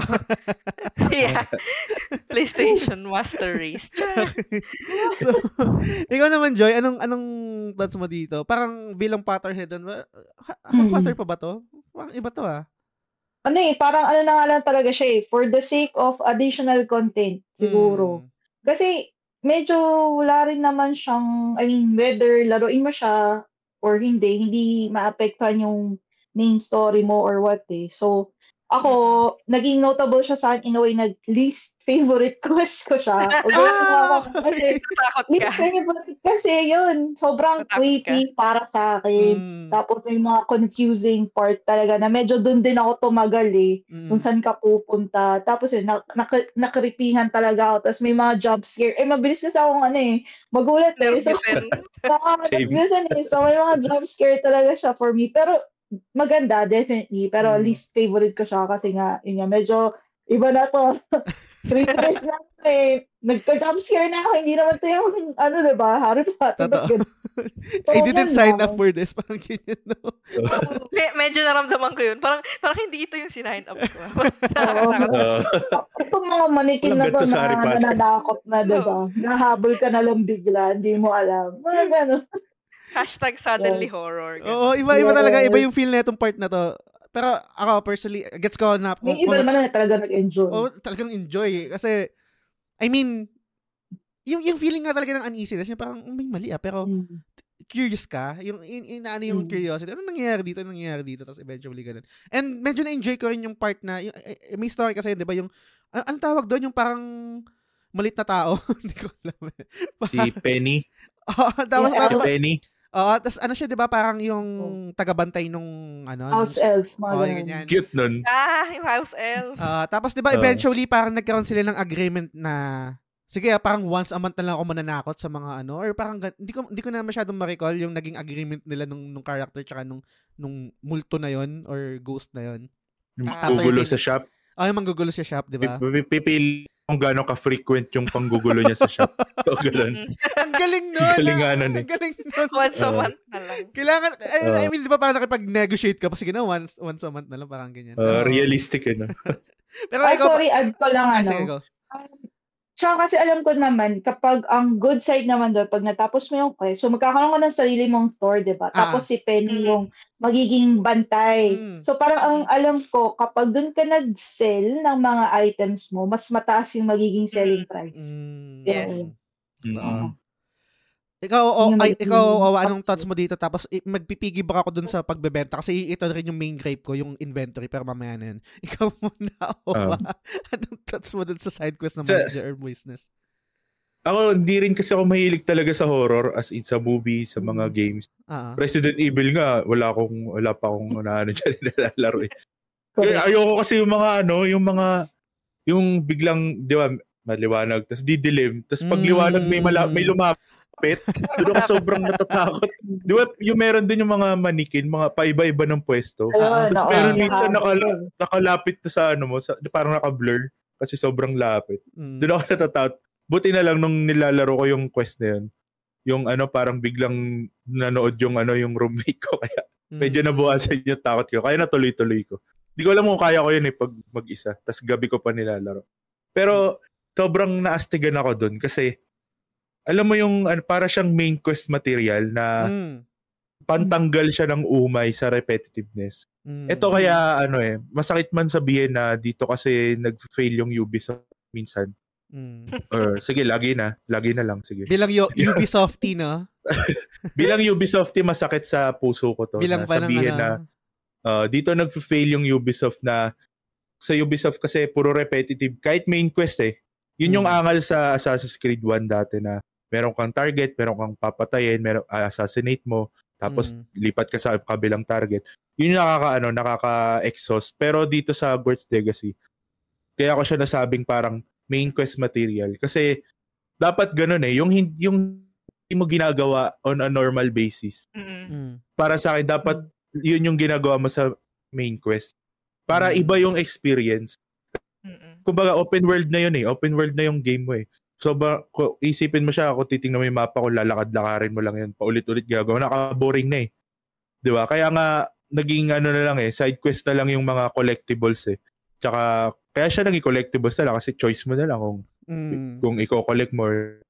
Pero dahil sa mga ganong quest na meron kang ibang experience, meron kang merong ibang feels, nawawala yung ano, parang nare-reset yung ano mo, yung Umay mo, no? mo. O yung umay mo Mm. Sobrang kailangan talaga siya na pull off nila ng maayos to. Quest dahil sa quest. Nice. Um, Pero feeling ko, mm, go. idagdag ko lang dahil nga pala sa PS5 lang to. Feeling ko kahit wala naman yung ano, wala yung kahit nasa PC or sa parating na Switch version. Feeling ko ano naman eh, kahit naman yung main quest na masasabi natin na iba iba rin talaga experience eh, pag Yes. main quest. Hindi siya repetitive. Ah, magbibigay ba ako dyan, tapos i, i, i- pasa ko sa inyo guys, no? Pag-usapan natin yung gameplay. Tandang-tanda ako kasi nung, nung hindi pa nalalaro ni Owa to, tong Hogwarts Legacy, tapos pag nagkaroon kami ng discussion, tapos na ah, hinahype ko yung Hogwarts Legacy sa sa community na na-enjoy ko siya. Tapos eventually na nalaro na ni Owa, parang, kasi context pala guys, no? hindi, ako, hindi ako fan ng, ano, ng Assassin's Creed kasi nung nilaro ko yung, yung Valhalla, super naumay ako, super repetitive, etc. Um, tapos ang laki-laki nung ang daming parang punta ka dito, punta ka dito, ang daming nangyayari sa sa mapa, parang basta anyway, tapos biglang nung nilalaro ko yung Hogwarts Legacy, nag-enjoy ako. Then eventually nung laro ni Owa, ang naging tanong niya sa akin, pare, bakit mo na-enjoy yung Hogwarts Legacy? Eh parang Assassin's Creed rin to eh. Yun yung parang, yun yung ano niya, yun yung parang ribat niya sa akin. Parang Uh, lagi mong pinagtatawanan yung Assassin's Creed na ang daming ano, ang daming waypoint, ang daming icon sa map, ang daming gagawin. Pero yung Hogwarts Legacy ganito rin naman. Ang naging explanation ko lang sa kanya no na kung bakit nag-work sa akin yung Hogwarts Legacy at kung bakit sa Assassin's Creed hindi. I think dahil dun sa magic. And um kasi hindi na importante sa game yung importante sa game yung game feel. Kung kung, kung familiar kayo dun sa parang um, theory or hindi ko alam kung anong tawag doon. Basta yung game feel, yun yung isa sa mga importanteng aspeto ng isang game na pag naglalaro kayo kung kung paano yung pakiramdam nun, yung, yung combat niya. Yung combat kasi never never ako nagsawa doon eh. Yung parang laging ang sarap sa feeling na magke-create ka ng combo. Ano yung un- ano yung um, order ng combo mo? Parang 'di ba i-break mo muna yung shield tapos yung um basta ang- dami, ang daming pwede mong gawin dun sa sa combo mo. And pati yung mga side quests rin kasi na-enjoy ko kahit repetitive siya. Nagkaroon ako ng umay nung ipa-platinum ko na kaya back backlog Yes. ko pa siya sa platinum. Kasi yung kulaki yung mga Merlin Trials, um, nung una na-enjoy ko siya, nung hindi ko pa, yung parang main game lang ako. Kasi syempre, um, engaging siya kasi mag-iisip ka rin. Diba? And ang medyo olets lang siya doon sa part na kailangan mo siya para doon sa inventory, 'di ba? Parang para dumami yung Mm. ano mo. Kasi ang dami kong ano, ang dami kong nakukuwang gamit. Tangina bumabalik pa ako doon sa ano Hogsmeade ba 'yun para lang ibenta tapos parang babalik na doon sa quest ko. ah, Ang olets noon, pag konti yung yung slot mo sa in- inve- inventory, ganun yung gagawin mo, babalik at babalik ka sa mga town para ibenta tapos tsaka Benta. doon sa quest mo. Yun yung main gripe ko doon. Pero sa part na rin yun, yung, yung umay ko, ng, na, yung umay ko doon sa Hogwarts Legacy, naramdaman ko na lang nung itatry ko na siyang i-platinum. Oo, Correct. bandang huli na. Pero nung yung, yung main game, never never ako naka, nakaramdam ng Mm. ng umay. Um trip na trip ko yung exploration and um merong exploration na syempre um nung una medyo may hilo ko dun sa ano sa paggamit ng one kasi parang medyo off-putting yung controls niya na hindi yung normal na pag nag ano nag ano tawag dito nag side step ka ga- ganun din di parang pag inano mo yung left analog mo magto-turn lang siya ng left, hindi yung parang mag-stride siya pa left and right. So medyo parang Mm, off-putting siya sa akin sa part na yan. Pero na na-learn ko na rin naman siya na na na, na tawag dito, na overcome ko rin naman yan. And ang sarap din kasi explore ng mundo eh. Mm. True. super- Super sarap. Kahit hindi ako fan, while playing it, napa, naisip ko na, ang sarap sigurong tumira dito. Parang ganun. True. Ano pag ano, nakuha mo na yung mga mounts lahat, Oo. diba? Oo. oo. Oo. ang, ang, ga- ang gamit kong ang gamit kong mount kasi yung sa libre sa deluxe yung te- testral ano tayo ang pangalan nun? Testral. Ayun. Yung parang kabayo ba yun itim. na oh itim na dragon ba Hindi, di ko yung di ko-. Testral. Ah, testral Or yun, sorry. or yung parang si Bakbik ba, yung itim? Yung Okay. hippogriff. Ay hindi hindi, hindi, Ah. yun yung parang ah. kalansay yung parang may Ah, pakpak yung Testral. Ah, Ah, Ayun. Ayun, ayun, yan. I, I think free siya sa ano eh. Free siya sa, Sa deluxe. deluxe. Same Mhm. din yung parang yung yung costume mo na parang black. Oh, yung na- dark arts. Ay, ah. Dark Arts pack. So, yun yung yun yung gamit ko. And to be honest guys, super na-enjoy ko yung ano, yung yung yung, yung gameplay. And bago ko makalimutan, bago ko iba to sa inyo, bago kayo, kayo naman yung mag-gush over dito sa, sa sa game na to. I think well developed and well engineered or ano man tawag doon yung yung architecture nung ano nung nung castle. Ang sarap ng explore Mhm. na parang para siyang maze in a sense na hindi ko, hindi ko alam saan ako pupunta. Syempre may waypoint naman, 'di ba? Para kung saan ka ano. Mm-mm. Pero kahit ganun parang al- alam mong alam nung mga gumagawa yung dapat nilang gawin. Kasi nandun yung Mm. curiosity nakakapag-create siya ng curiosity na ah, dito yung house na to sa area na to may library sa area na to ah, parang merong um, garden tapos merong tower etc hindi siya yung, yung hindi siya yung typical na I mean sorry let me back up. Hindi siya yung parang game na ginaw, ginagawa ng ibang mga developer na it doesn't feel alive. Etong castle na to, it feels alive eh. Parang buhay na buhay. May Mm. mga NPC, may mga nangyayari, may mga ganap sila. Super na-enjoy ko yun. And syempre, nakatulong din doon yung yung Revelio na ang sarap ng explore, super addicting niya nung, nung mga first time, nung first I think Mm-mm. I think first 10 to 20 hours ko talaga nagre-rebelyo lang ako buong ano, buong castle. Oo. Sarap niya. And I think yun, dun, dun ko na tatapusin yung, yung kadaldalan ko. Super na-enjoy ko yung pag-explore, yung lugar, yung vibe, yung gameplay. Hindi siya masyadong mahirap. Medyo nahirapan lang ako dun sa part na yung pag may mga shield Collectible. o tsaka sa collectible, etc. Pero in totality, super na-enjoy ko yung game. So, kayo naman, una muna sa'yo, Kish, ano, anong thoughts mo sa gameplay and um, yung total totality ng vibe nung ano nung lugar, exploration, etc. Mm.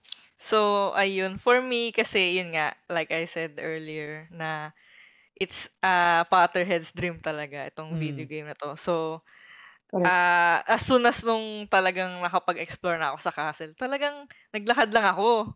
Mm. Mm. Nag-explore lang ako, hindi muna ako nag-main quest. Talagang inikot ko muna yung castle mismo kasi hindi ko pa naman pwede lumabas at first eh. Mm. So, grabe. Tsaka, I agree. Ah ah, ah, parang fan ata ng Assassin's Creed si Kuya Owa. Pero, yes, ah, si Owa. sorry. Nalaro ko din yung Valhalla, pero grabe yung Valhalla. Yung Ah, Valhalla wala kasi. Si- yung kaibigan niya si Archer, I think fan eh. Si si Archer, hindi, di ba? same kami ni, same kami ng gripe ni Archer Ah, na, same ba? oo, na, ang laki ng Valhalla, Tayo natin pero, si Joy, baka. Oo. ang laki ng Valhalla, pero ang dull, parang Ah. same lang ng building, same ng monuments. Tsaka hindi rewarding, no? Yung, yung mga Oo. yung mga trinkets na nakukuha. Ano to? True. Ano gagawin ko dito? Dito parang, pero kahit nirereklamo niya na plot naman niya yun. Yung, so, totoo. anyway, going back, Oo, hirap i-plot nun. Oo.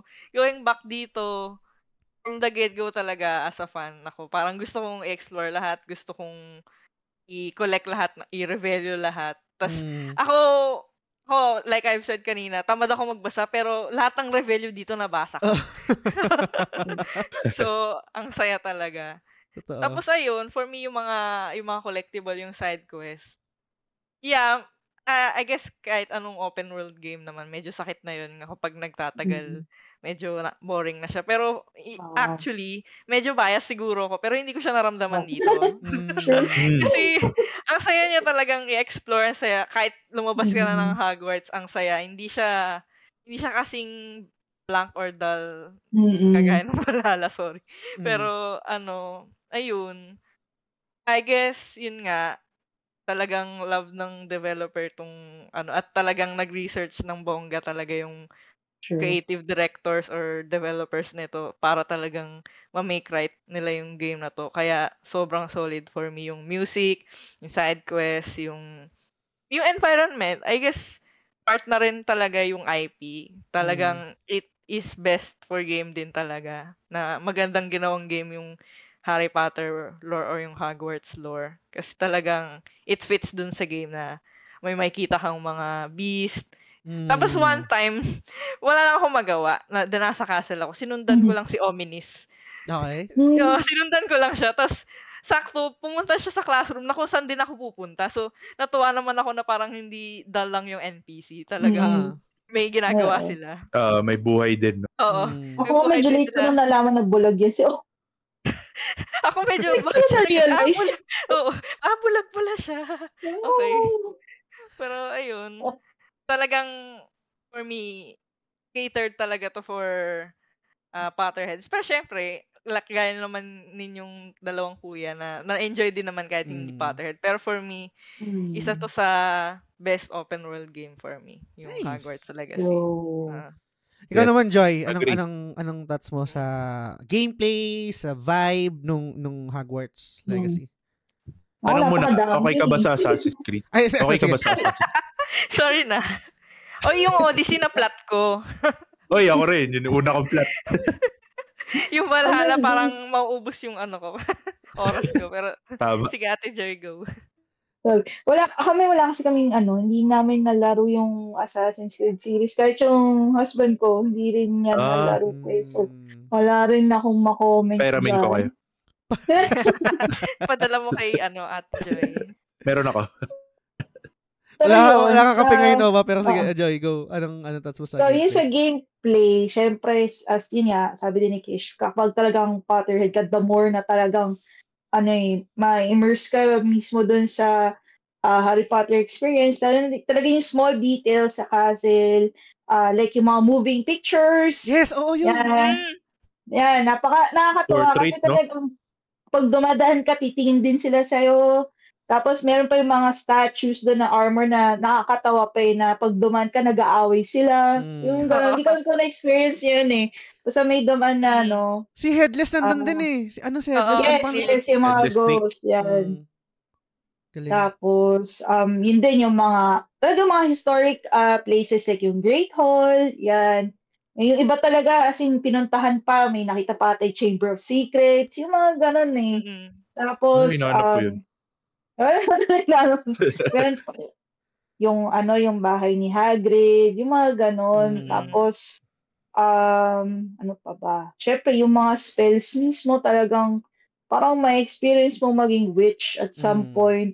Tapos, um, yung beast yan, yung part doon na pwede kang, di ba yung mag-aalaga ka ng beast, tapos Mm. pwede ka rin mag-breed, yan, mga ganon. Sobrang ox talaga. Meron pa siya nung ano, hindi natin nabanggit, no? Um, nag-enjoy rin ako doon. Yung binanggit mo yung mag-alaga ka ng beast. Yung parang naging ano siya, farm simulation. Oo. Farm simulation. Ah, oo, sa- yung magbe-breed ka pa, no? Oo. Pwede mo na i-design yung bahay nila. Di ba? Oo, sa room of May ganun ba sa, ano? Fantastic Beast na parang mechanic. Nag-aalaga ba sila doon? Kasi napanood eh. Well, oo, pinu- kinukuha ni, ano pangalan nun? Ni, Newt, Newt's ni Newt, oo. Mm-mm. Ni-rescue ni Newt. Mm. Pero hindi ko alam Ah. kung like, binebenta. Pero probably naalagaan lang. Meron din yung ano, yung bug na ano. Oo, may bag ganun na. din yung gamit niya. yung, yung poaching bag.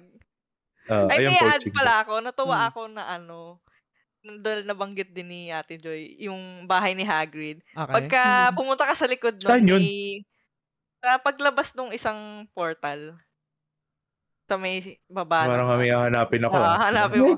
Pagka pumunta ka sa likod ng bahay ni Hagrid, may memorial si Andon, yung actor. Kasi 'di ba namatay recently yung actor. Nice. So, pag nagpunta ka doon Mm. sa likod, ano, ano naglumos ako doon to pay respects. Eh, Mm. me. Tapos, Mm. uh, add din na isang gripe ko pala Tiga. sa game. Okay. Medyo minimal lang naman, pero yung mga gamit, yung, kasi eventually sa room of requirement, pwede kang mag, Mm. ano na, ng mga plant, di ba? Oo. Saka Ah, yung, yes. yung mga animal, magbibigay sa'yo ng item. Mm. So, yung mga item na yun, parang, at, at least nung naglalaro ako, ewan ko may Mm. update. Pero nung naglaro, pin, nung nilaro ko yun, wala, walang way to sell them. So, parang napupuno na siya sa inventory mo. The way to Mm. consume them ay gumawa ka ng potion or whatnot. Totoo. So, yun lang yung gripe mo. Parang, ang pwede mo lang ibenta is yung mga damit. Yung Mm. mga item na nakukuha mo sa room of requirement, hindi na. So, I guess yun lang. Pero minimal lang naman. Kasi, you Oo. can earn din naman ng ibang way. So, yun lang Totoo. naman. Ikaw, Owa.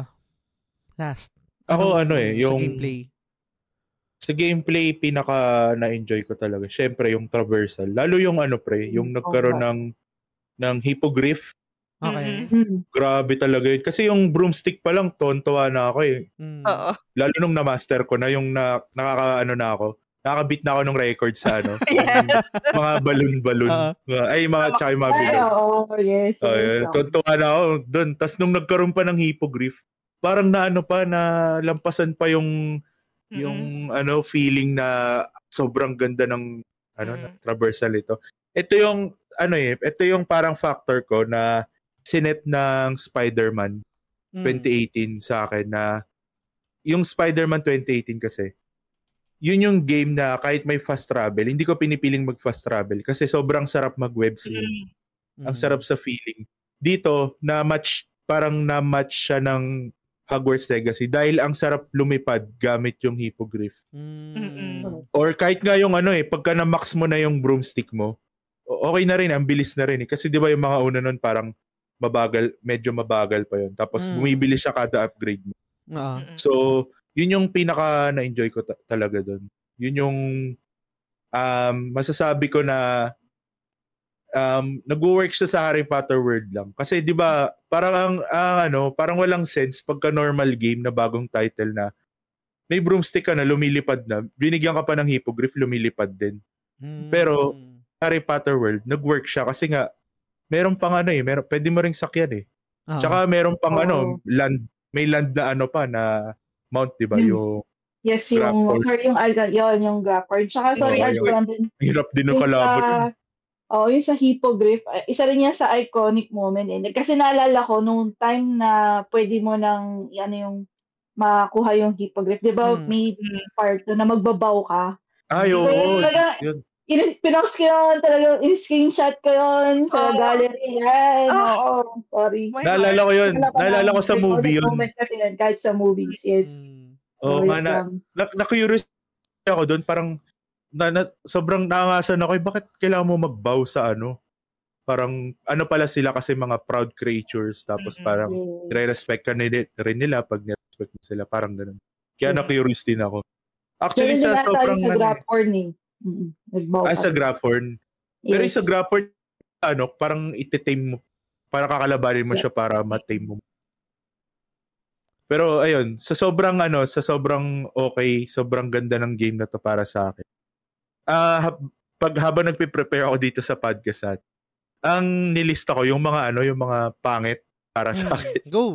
Para feeling ko good thing siya eh. Kasi Oo. nga, I-balance ang ganda ng pare. game, parang yung mga mga pangit na yung na ano ko dito, na lista ko. Mm. Unang-una sa hindi naman siya sa gameplay, pero okay lang ba kahit di na siya sa game. Okay lang, okay lang. Yung mga ano Yung natin. eh, yung unang-una yung sa cursor ng game. Sa Ay, ay, ayoko UI. niyan. Ayoko din yan. Kahit sila, kahit, Yung yung gagamitin mo yung right stick para igalaw-galaw yung ano. parang Mm. para sa akin nawala ng silbi yung ano eh, yung sa console tayo, ba't may cursor? Ba't ganyan ngayon? Oo, 'di ba? Pang PC lang yun eh. Mm. yung gumagalaw Yung na ako nagbubukas ng book. Oo, yung pagka touchpad mo tapos may bilog, yun yung gagamit Oo, mo. ah, ay, oo, I see. Na- nakakairita kasi Mm. gusto mo lang Ang naman sa hindi. Oh, gusto mo lang Ang naman ng ano, ilipat ng basta na naiinis ako kasi Mm. feeling ko dapat sa okay naman siya yung ganun. Pero dapat sa ano, okay siya pag sa minimap lang. Mm. Kasi parang maganda mas bagay siya pag sa minimap. Kasi 'di ba, parang tradi kung ma-imagine yung traditional na may bukas ka ng mapa tapos nagtuturo ka. Mm. Parang ah, dito yung ano, dito yung ano. Ayun, parang ganun doon, doon ko siya na-imagine. Pero pag sa menu, di siya okay. Totoo. Yun, yun yung isa kong ano doon, yung isa kong angal sa Hogwarts Legacy. Mm. Tsaka isa pa yung sa UI din yung 3D na mapa ng Hogwarts. Naiinis ako doon Ah, kasi Di mo magets Oo, inis. oo. Di mo gets? lagi ako ano, lagi yung kunyari wag buti na lang sa PS5 mabilis yung loading. Yes. Kasi wagka mali ako nang na, oh, napuntahan na full flame. Nakakainis kasi ulit na naman ako ng mapa. Tapos yun na naman yung cursor na naman. Kaya nakakainis talaga. Yun yung Oo. pinaka, ano, pinakayoko. doon. Meron pa akong isa, Go. pero baka meron din kayo, mga ayaw nyo sa game. Hindi ka muna, bakit um, muna yan? Um, sige, go. Bukan mo na ako. Ah, sige. Yung isa yung gear score sa mga gamit. Mm. Kahit sa anong game, ayoko talaga nun. Lalo sa sa Gotham Knights, isa yun sa mga kinid-disappoint. Okay. Yung gear score, yung ang ano kasi Gear yan, level ba yan? Yung gear level? Gear level, gear level. Di Hindi ba? na sa Assassin's? Creed, di ba? Sa Assassin's oh, Creed. ganun na sa Assassin's Creed ngayon. Kaya- Dati hindi. Hmm. Ba't gusto mo pa rin? Ha? Hindi, ginaga. Hindi ka na. Alam mo yung parang, Assassin's Creed baby yata siya eh. Eh, Hindi, hindi ayoko nun kasi ano siya, dinidefeat niya yung purpose nung um, pagkakaroon ng mga magagandang effect ng item. mm, Imagine okay. mo, merong kang common item na gear score niya is 20. Okay. Nakapulot ka ng legendary na item Ah. na 25 ang gear score. Mm. Yung legendary item may effect na um, auto, kunwari lang ha, auto crucio sa mga ia mo, atakihin mo. Ah. Auto crucio, makakurse agad. Tapos nagkaroon ka ng nakapulot ka ng common item ulit pero ang gear score niya is 40. Anong pipiliin mo? Ah, makes sense. Diba? makes sense. Babalik ka dun sa common item na walang effect na maganda Mm, kasi mas mataas yung stats, mas tataas yung damage. mm, Doon ako na doon ako na ano in- na ini, kinainisan ko sa mga game kasi common siya sa mga ano eh, sa MMO. mm, makes sense. Mm, kaya ayoko ng gear score. Pero Tama, gusto may Assassin's option Creed. sa Ano, may Assassin's option Creed as a may option sa room of requirement na dagdagan yung parang effect nung ah, Parang gear. upgrade. Mm, Oo, okay. i-upgrade mo sa sa looming ano, Ay, oo, oo, oo. yun. Hey, pero may effort. in-game na rin kasi yun. Oh, pero yun. Oo nga may eh. Tsaka may effort eh. Dapat walang effort. Ito ano eh. Ito pambawi ko ah. Pambawi ko. Okay. Pambawi ko sa Ubisoft. Okay. Ubisoft sa um anong laro to? Valhalla, Origins, Hindi, yung Odyssey, barilan, yung barilan. Division. Ghost Recon, Ghost Recon Breakpoint. Okay. Ghost Recon. Ghost. Recon Breakpoint. Diyon Okay. merong gear score, merong gear level. Pero nagkaroon sila ng game mode na walang gear score, walang gear level, walang walang level yung mga character, yung mga ano mo, yung Hmm. mga kalaban, tsaka ikaw. Walang level lahat. Lahat 'yon based lang sa item na gagawin mo. So doon makakapag-build ka. 'Di ba? Yun nga yung enjoyable minsan, yung lalo nung sa Ragnarok days, 'di ba ang enjoyable doon yung bobuo ka ng item mo, ng equipment mo na meron kang combo sa mga passive, Mm, mm, merong mm. combo yung sa card, merong Tapos combo yung sa siya. item. Mm. Oo, tapos parang gusto mo itong effect lang yung gagawin mo Ah. para sa buong buong set mo. Kunwari, plus 12 HP lang lahat, Mm. ganun. Kaya, yun, dinidefeat niya yung ganung purpose eh. Kaya, talaga. Pero merong ganun, pero gets ko yung sinasabi mo kasi may extra effort, no? Pero pwede rin siyang gawin doon sa Hogwarts Legacy. I think kung tama yung memory ko, ang build ko sa mga items puro ano. Kasi super, hindi ko alam kung broken, pero ang lakas kasi yung ano, nung mga halaman, ano, mandragora ba yun? Basta yung mga ganong item. Ay, yung, Mandrake. ah, yung cabbage. Yung, basta ang, Chinese ang, cabbage. ang, ang lalakas nun eh. Parang OP siya. pero, Parang may anyway, turret. Mm, totoo, totoo. Um, guys, sorry, nag-overtime tayo pero promise ano na lang, siguro mga last 10 minutes or 15 minutes kung okay lang sa inyo.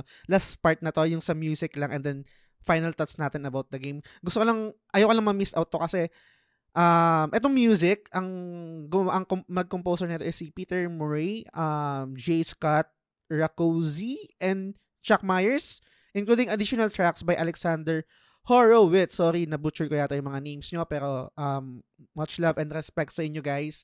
Audio production coordinator Nathan Iobi noted that while they took inspiration from composer John Williams' previous Harry Potter related work, they concent- concentrated on forging their unique style.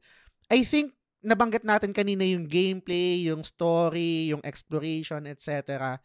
Pero maliban doon, I think nag-heavy lifting din talaga yung music. Um, ramdam mo kagad, eh, ramdam mo yung yung magical na na feeling doon Yes. sa music, right? Kahit yung mga eto hindi hindi masyadong na-highlight ng mga gamers and I think that's totally understandable kung bakit. Pero imagine niyo guys kung wala yung mga um mga sound effects kunwari yung pag nagre-rebelyo ka tapos may na-discover ka na na parang something Mm-mm. yung libro.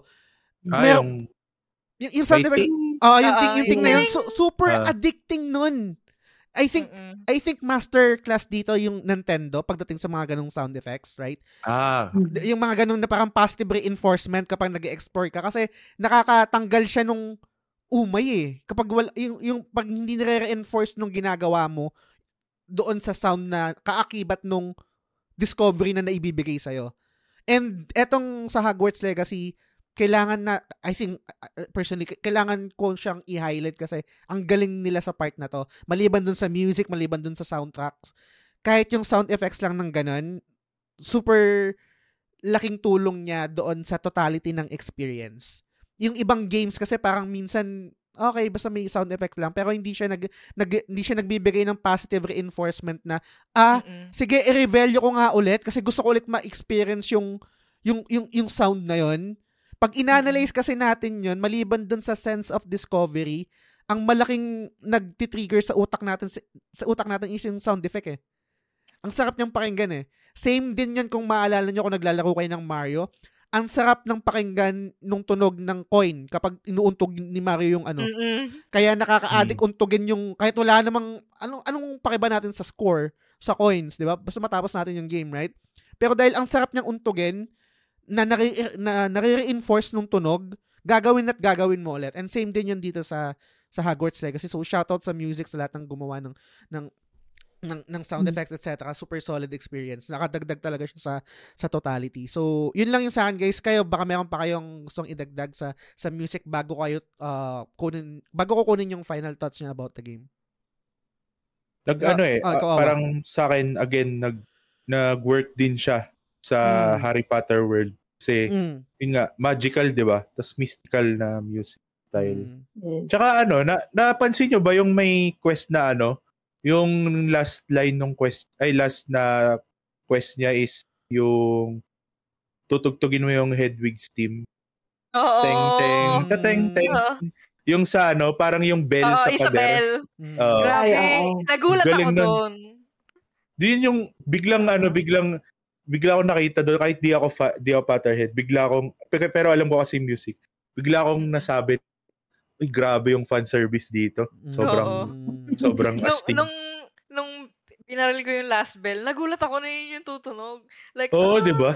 Grabe. Yung 'di ba, Oo. 'di ba meron kasi ano ik, ik iano mo siya, i-aim mo siya isa-isa, 'di ba? Oo. Hindi mo maano, hindi mo maririnig doon. Tapos nung pag natapos mo siya yung isang buong measure or yung Mm. isang score, pag natapos mo siya, magpi-play siya tuloy-tuloy. Tapos yun pala yun, Oo. yung teng Oo. teng tateng teng.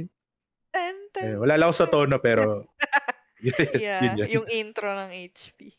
Ah, Galing nun, solid su- super solid. Ah, eh, sorry, bago ko iba to sa inyo guys, may nakalimutan lang ako. Meron lang pala nakakairita. Nairita ako dun sa ano, yung pag sa, sa full flame, yung, yung Ay, si dun. Wild, si Wild Smith. alin? Oo. Pinatch, pinatch, pinatch daw nila yun para hindi na maingay. Ay, pinatch ba nila yun? So, Oo, ibig sabihin, hindi lang ako yung nakaramdam ng irita dun. Nakabisado ko na nga dati, yung lahat ng sinasabi Yung mga na, oh. Oo. Yung ano, 'di ba, nanguhusga siya, 'di ba? Yung parang oh, dito ka na naman.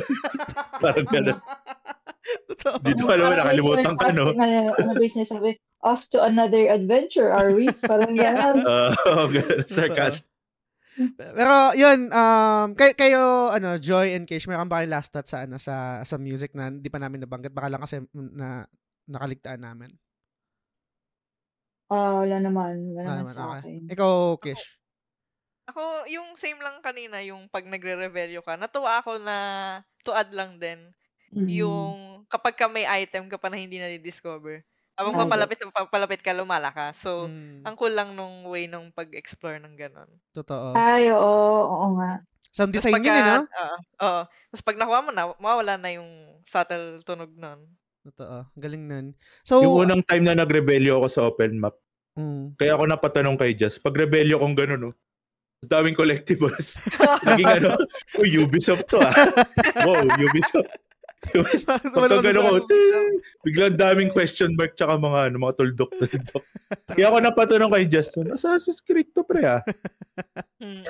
Pero iba pa akin, nag-enjoy ako dito. Pero ito, patapos na tayo guys. Sorry, su- super overtime na tayo. Siguro la- last thoughts na lang natin about the the game. Final thoughts. A- anything that you wanna say about the the game? Umpisa ko na sa'yo, Owa, dahil hindi tayo Potterhead.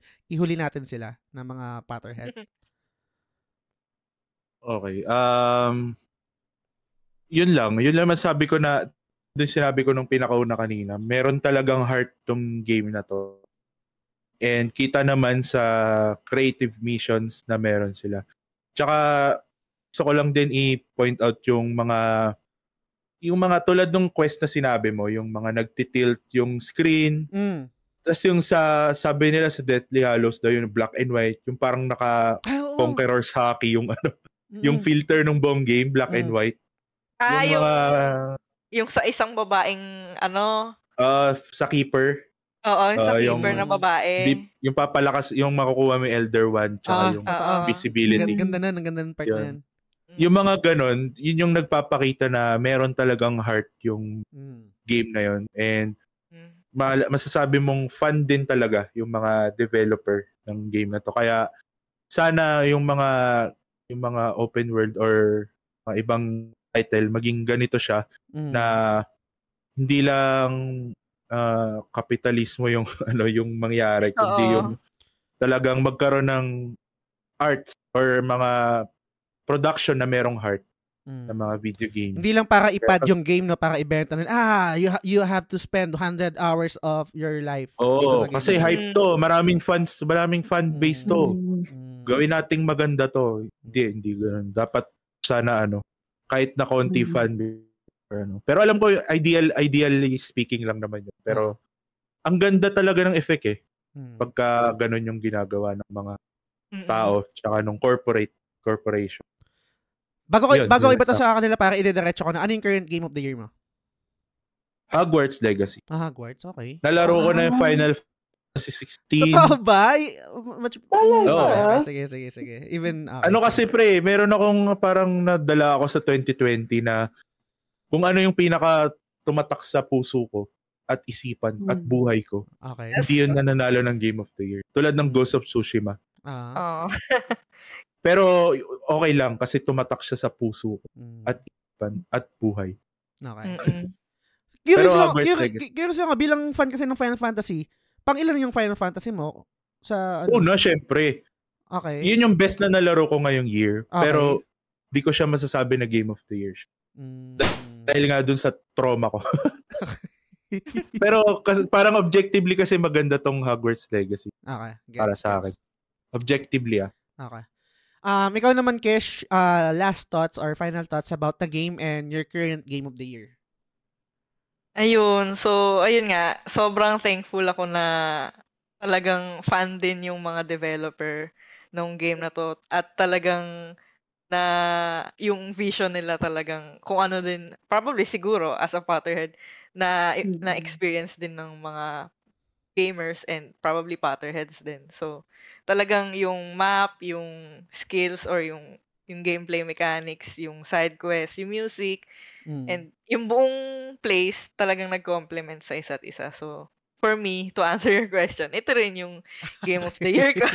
Obvious, I eh, no? guess, I guess, siguro bias dahil ah fan ako ng Harry Mm. Potter. Pero, like, Kuya Owa, nalaro ko rin yung ah, Final Fantasy 16. Na-plot ko din yun. And I love it din. Nagustuhan ko yung story and yung yung mechanics ng pag-combo-combo mo, yung Mm. skills. Pero for me, ito talaga. And nalaro ko din yung yung con- I guess contender ng lahat to, yung Tears of the Kingdom. Yes. Pero Uy. for me, Okay. Okay. for me kasi parang glorified DLC lang siya. ah, So. Pero so for me, Hogwarts Legacy sana Mm-mm. yung manalo. So, mas deserve niya for me. Gets. Mm. Um, ikaw naman, Joy. Last thoughts about Hogwarts Legacy and your current Hmm. game of the year. Ah, well, ako kasi, sabi ko nga sa'yo, just, ano, hindi ako ganun ka-technical kasi. So, mas sa kasi, basta na-enjoy ko, okay. Mm. Parang hindi ako masyadong nag-focus niya sa mga technical, ano, ng mga game. So, sa akin, syempre, ah, Potterhead, talagang game to play talaga siya, yung Mm. Hogwarts Legacy. Tapos, naalala ko pa nun, yung may Game of the Year awards ba yun? Mm-mm. Parang talagang binoto ko pa yung Hogwarts Legacy na anticipated game of the year. Oh, was anticipated. Ganun Oh. ako ka, ganun ako ka-bias nun kahit nandun din yung mga FF16, Ah. etc. etc. Hogwarts Legacy talaga yung pinili ko. So, ayun, um, must play, definitely, whether Potterhead ka o hindi. Talagang malaking factor lang siguro, deciding factor lang pag Potterhead ka. So, parang every Potterhead's dream to be immersed in a in in the Hogwarts uh, world like that. So definitely talaga may experience mo. Tapos ano pa kasi dyan, eh, nako-customize mo yung character mo. Ah. So, ewan ko, gano'n kasi ako, parang talagang inaano ko siya, in a way, pag, pag nasa loob ako ng castle, hindi ako naka-cloak. Tapos pag lalabas ako, binibihis ako Yeah. siya na naka-cloak siya. Yung mga gano'n. Yung Ah, ganun eh, simulation, yung no? eh. Oo, parang wala lang, ma-feel mo lang. Ganon. So, must play talaga siya. Promise. Tapos, um, Game of the Year, although love na love ko ang Hogwarts Legacy, Uy! FF16 Uy! ako.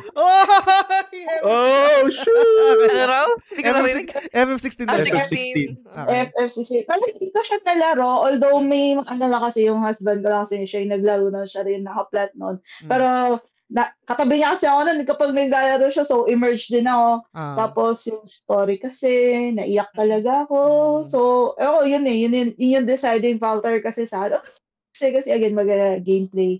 Ah, ayun. Pero, syempre, wala rin ako masyadong factor na talaga yung story, naiyak ako, nagpaan talaga. Eh, ito kahit yung sa FF16 talagang pinanood ko pa yung mga ending ulit. Tapos naiyak pa rin ako. Iba talaga yung impact sa akin. So, yun Yes. lang. Yun lang. Yung sa akin. Sayang Nice. namatay si ano. Uy! Wow. Uy. Uy. Pangalawa si Uy. Hogwarts Wala. Legacy sa akin. Kung pwede lang. Pero FF16 talaga. Okay, gets, gets. Magbibigay ba ako dun sa binanggit mo, Joy? I think yun lang yung last thoughts ko about the game. Kung hesitant, syempre, hindi ko alam kung naabot ko na dito, kung hindi nyo pa nalalaro, no? Pero last, thoughts- last thoughts ko is, kahit hindi ka fan, mag-enjoy ka dito. Kasi ako hindi naman ako ganun ka fan. Medyo may knowledge ako. Um, nakalimutan ko yung, yung parang banggitin kanina, sorry, babalik ako na na looking forward ako kasi isa sa mga nung napanood ko yung Harry Potter, super nag-enjoy ako dun sa Patronus Charm. Parang wala yata dito, no? Wala ditong. Patronus Charm. Sa Okay. two, sa two. Ah, sa 2, sa Hogwarts Legacy 2, pwede. Sana. Baka. Looking forward. oo. Ah. So, yun, kung di nyo, I mean, kahit di kayo fan, super may enjoy nyo to, I think. And kung isang um, worry nyo din is yung baka super repetitive or let's say mala ala, ala Assassin's, Assassin's Creed, no? I think mararamdaman yun yung umay kapag ipa-platinum nyo na. Pero pag yung base Yes. game lang, hindi, Oo, hindi kayo mauumay. Kasi ako, naumay lang naman ako nung gusto ko nang i-platinum kasi super daming Daming Merlin. Trials, collectibles, etc. Mm-mm.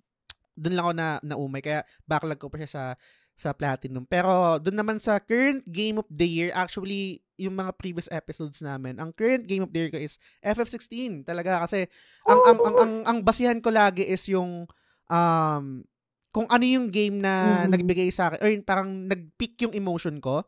And sa Ah, FF16 same. lang talaga Same yung tayo. emotion ko eh. I mean, kunwari yung sa Tears of the ah, ah, Tears of the Kingdom, nag-enjoy din ako doon and yung parang hindi ako nakakamdam ng ng boringness. And Mm. sa FF16 nakaramdam ako ng ng pagig ng umay kasi minsan nakakatulog ako eh. May mga parts kasi sa FF16 na super boring. cutscene.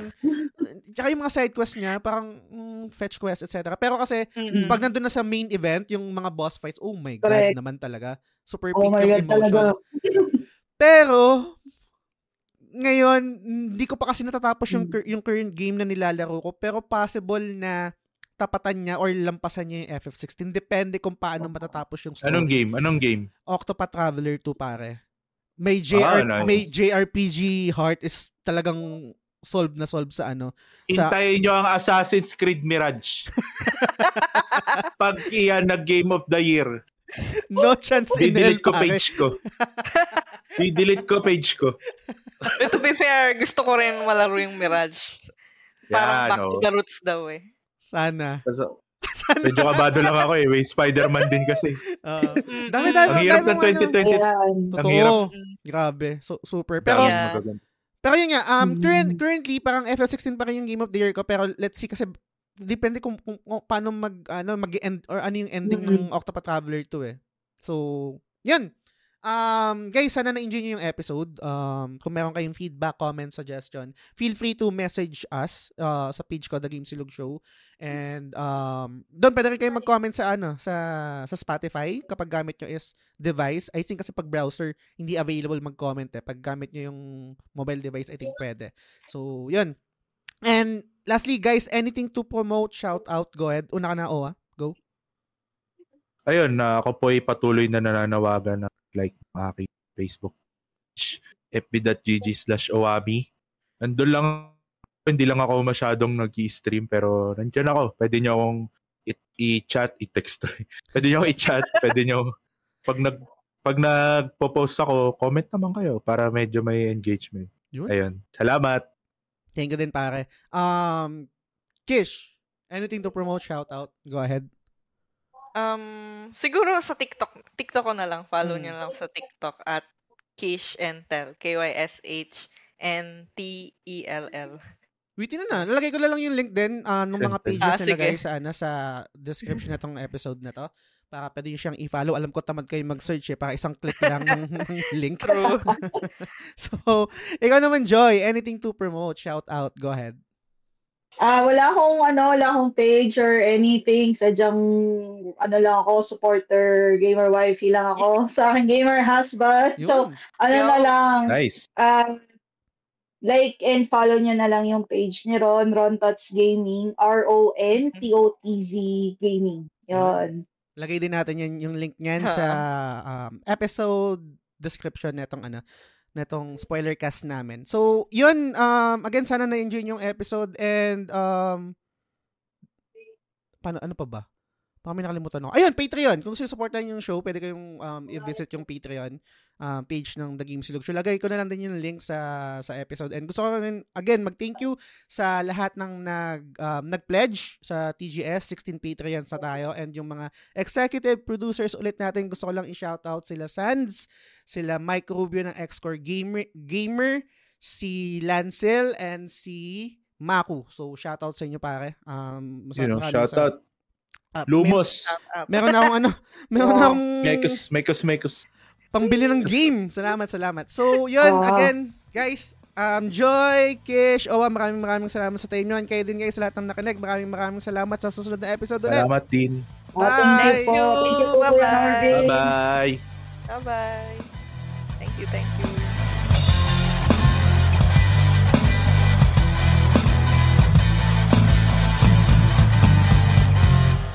The Game Silog Show is fan-supported at facebook.com slash The Game Silog Show. The following names are our current supporters and I'm eternally grateful for your kindness, support, and generosity. Sands, Mark Andrew Yap or Maku, Frederick Telen Soriano ng Late na Gamer, Mar Valencia, Daddy Player 1, Francis Lance Galapon, Yvette Solivilla ng Ara Ara The Wee Podcast, Arnel Pableo, Paula David, Vitoy Bautista, Mark Paha, Tess Macalanda, Benson Santa Ana, Jeff Bahilot, Mary Fontamillas, Teacher Mike Lau Bacareza, Mark Christian De La Cruz, Mark Divina Gracia, RD Casimiro, Ruben Domingo, Ray Anthony Rivera, Bernard James Cruz, TJ Balyares ng Backlog na naman Budolcast, Macy Tang Balyares ng Casual Gamer vs. The World, Luigi Tumulak, Mike Rubio ng X-Core Gamer, Bay Ian, Zel Pineda, Shane Rivera, Gab Espiritu, Patrick Ryan Silvosa, Albert Gonzalez, Alfred Bacani, Derek Joshua Owami Marquez, Brian Mikuan ng Tolits, Nico, Drew Rivera, Kuya Balls, and Delia Bourbon. Maraming salamat sa inyo guys.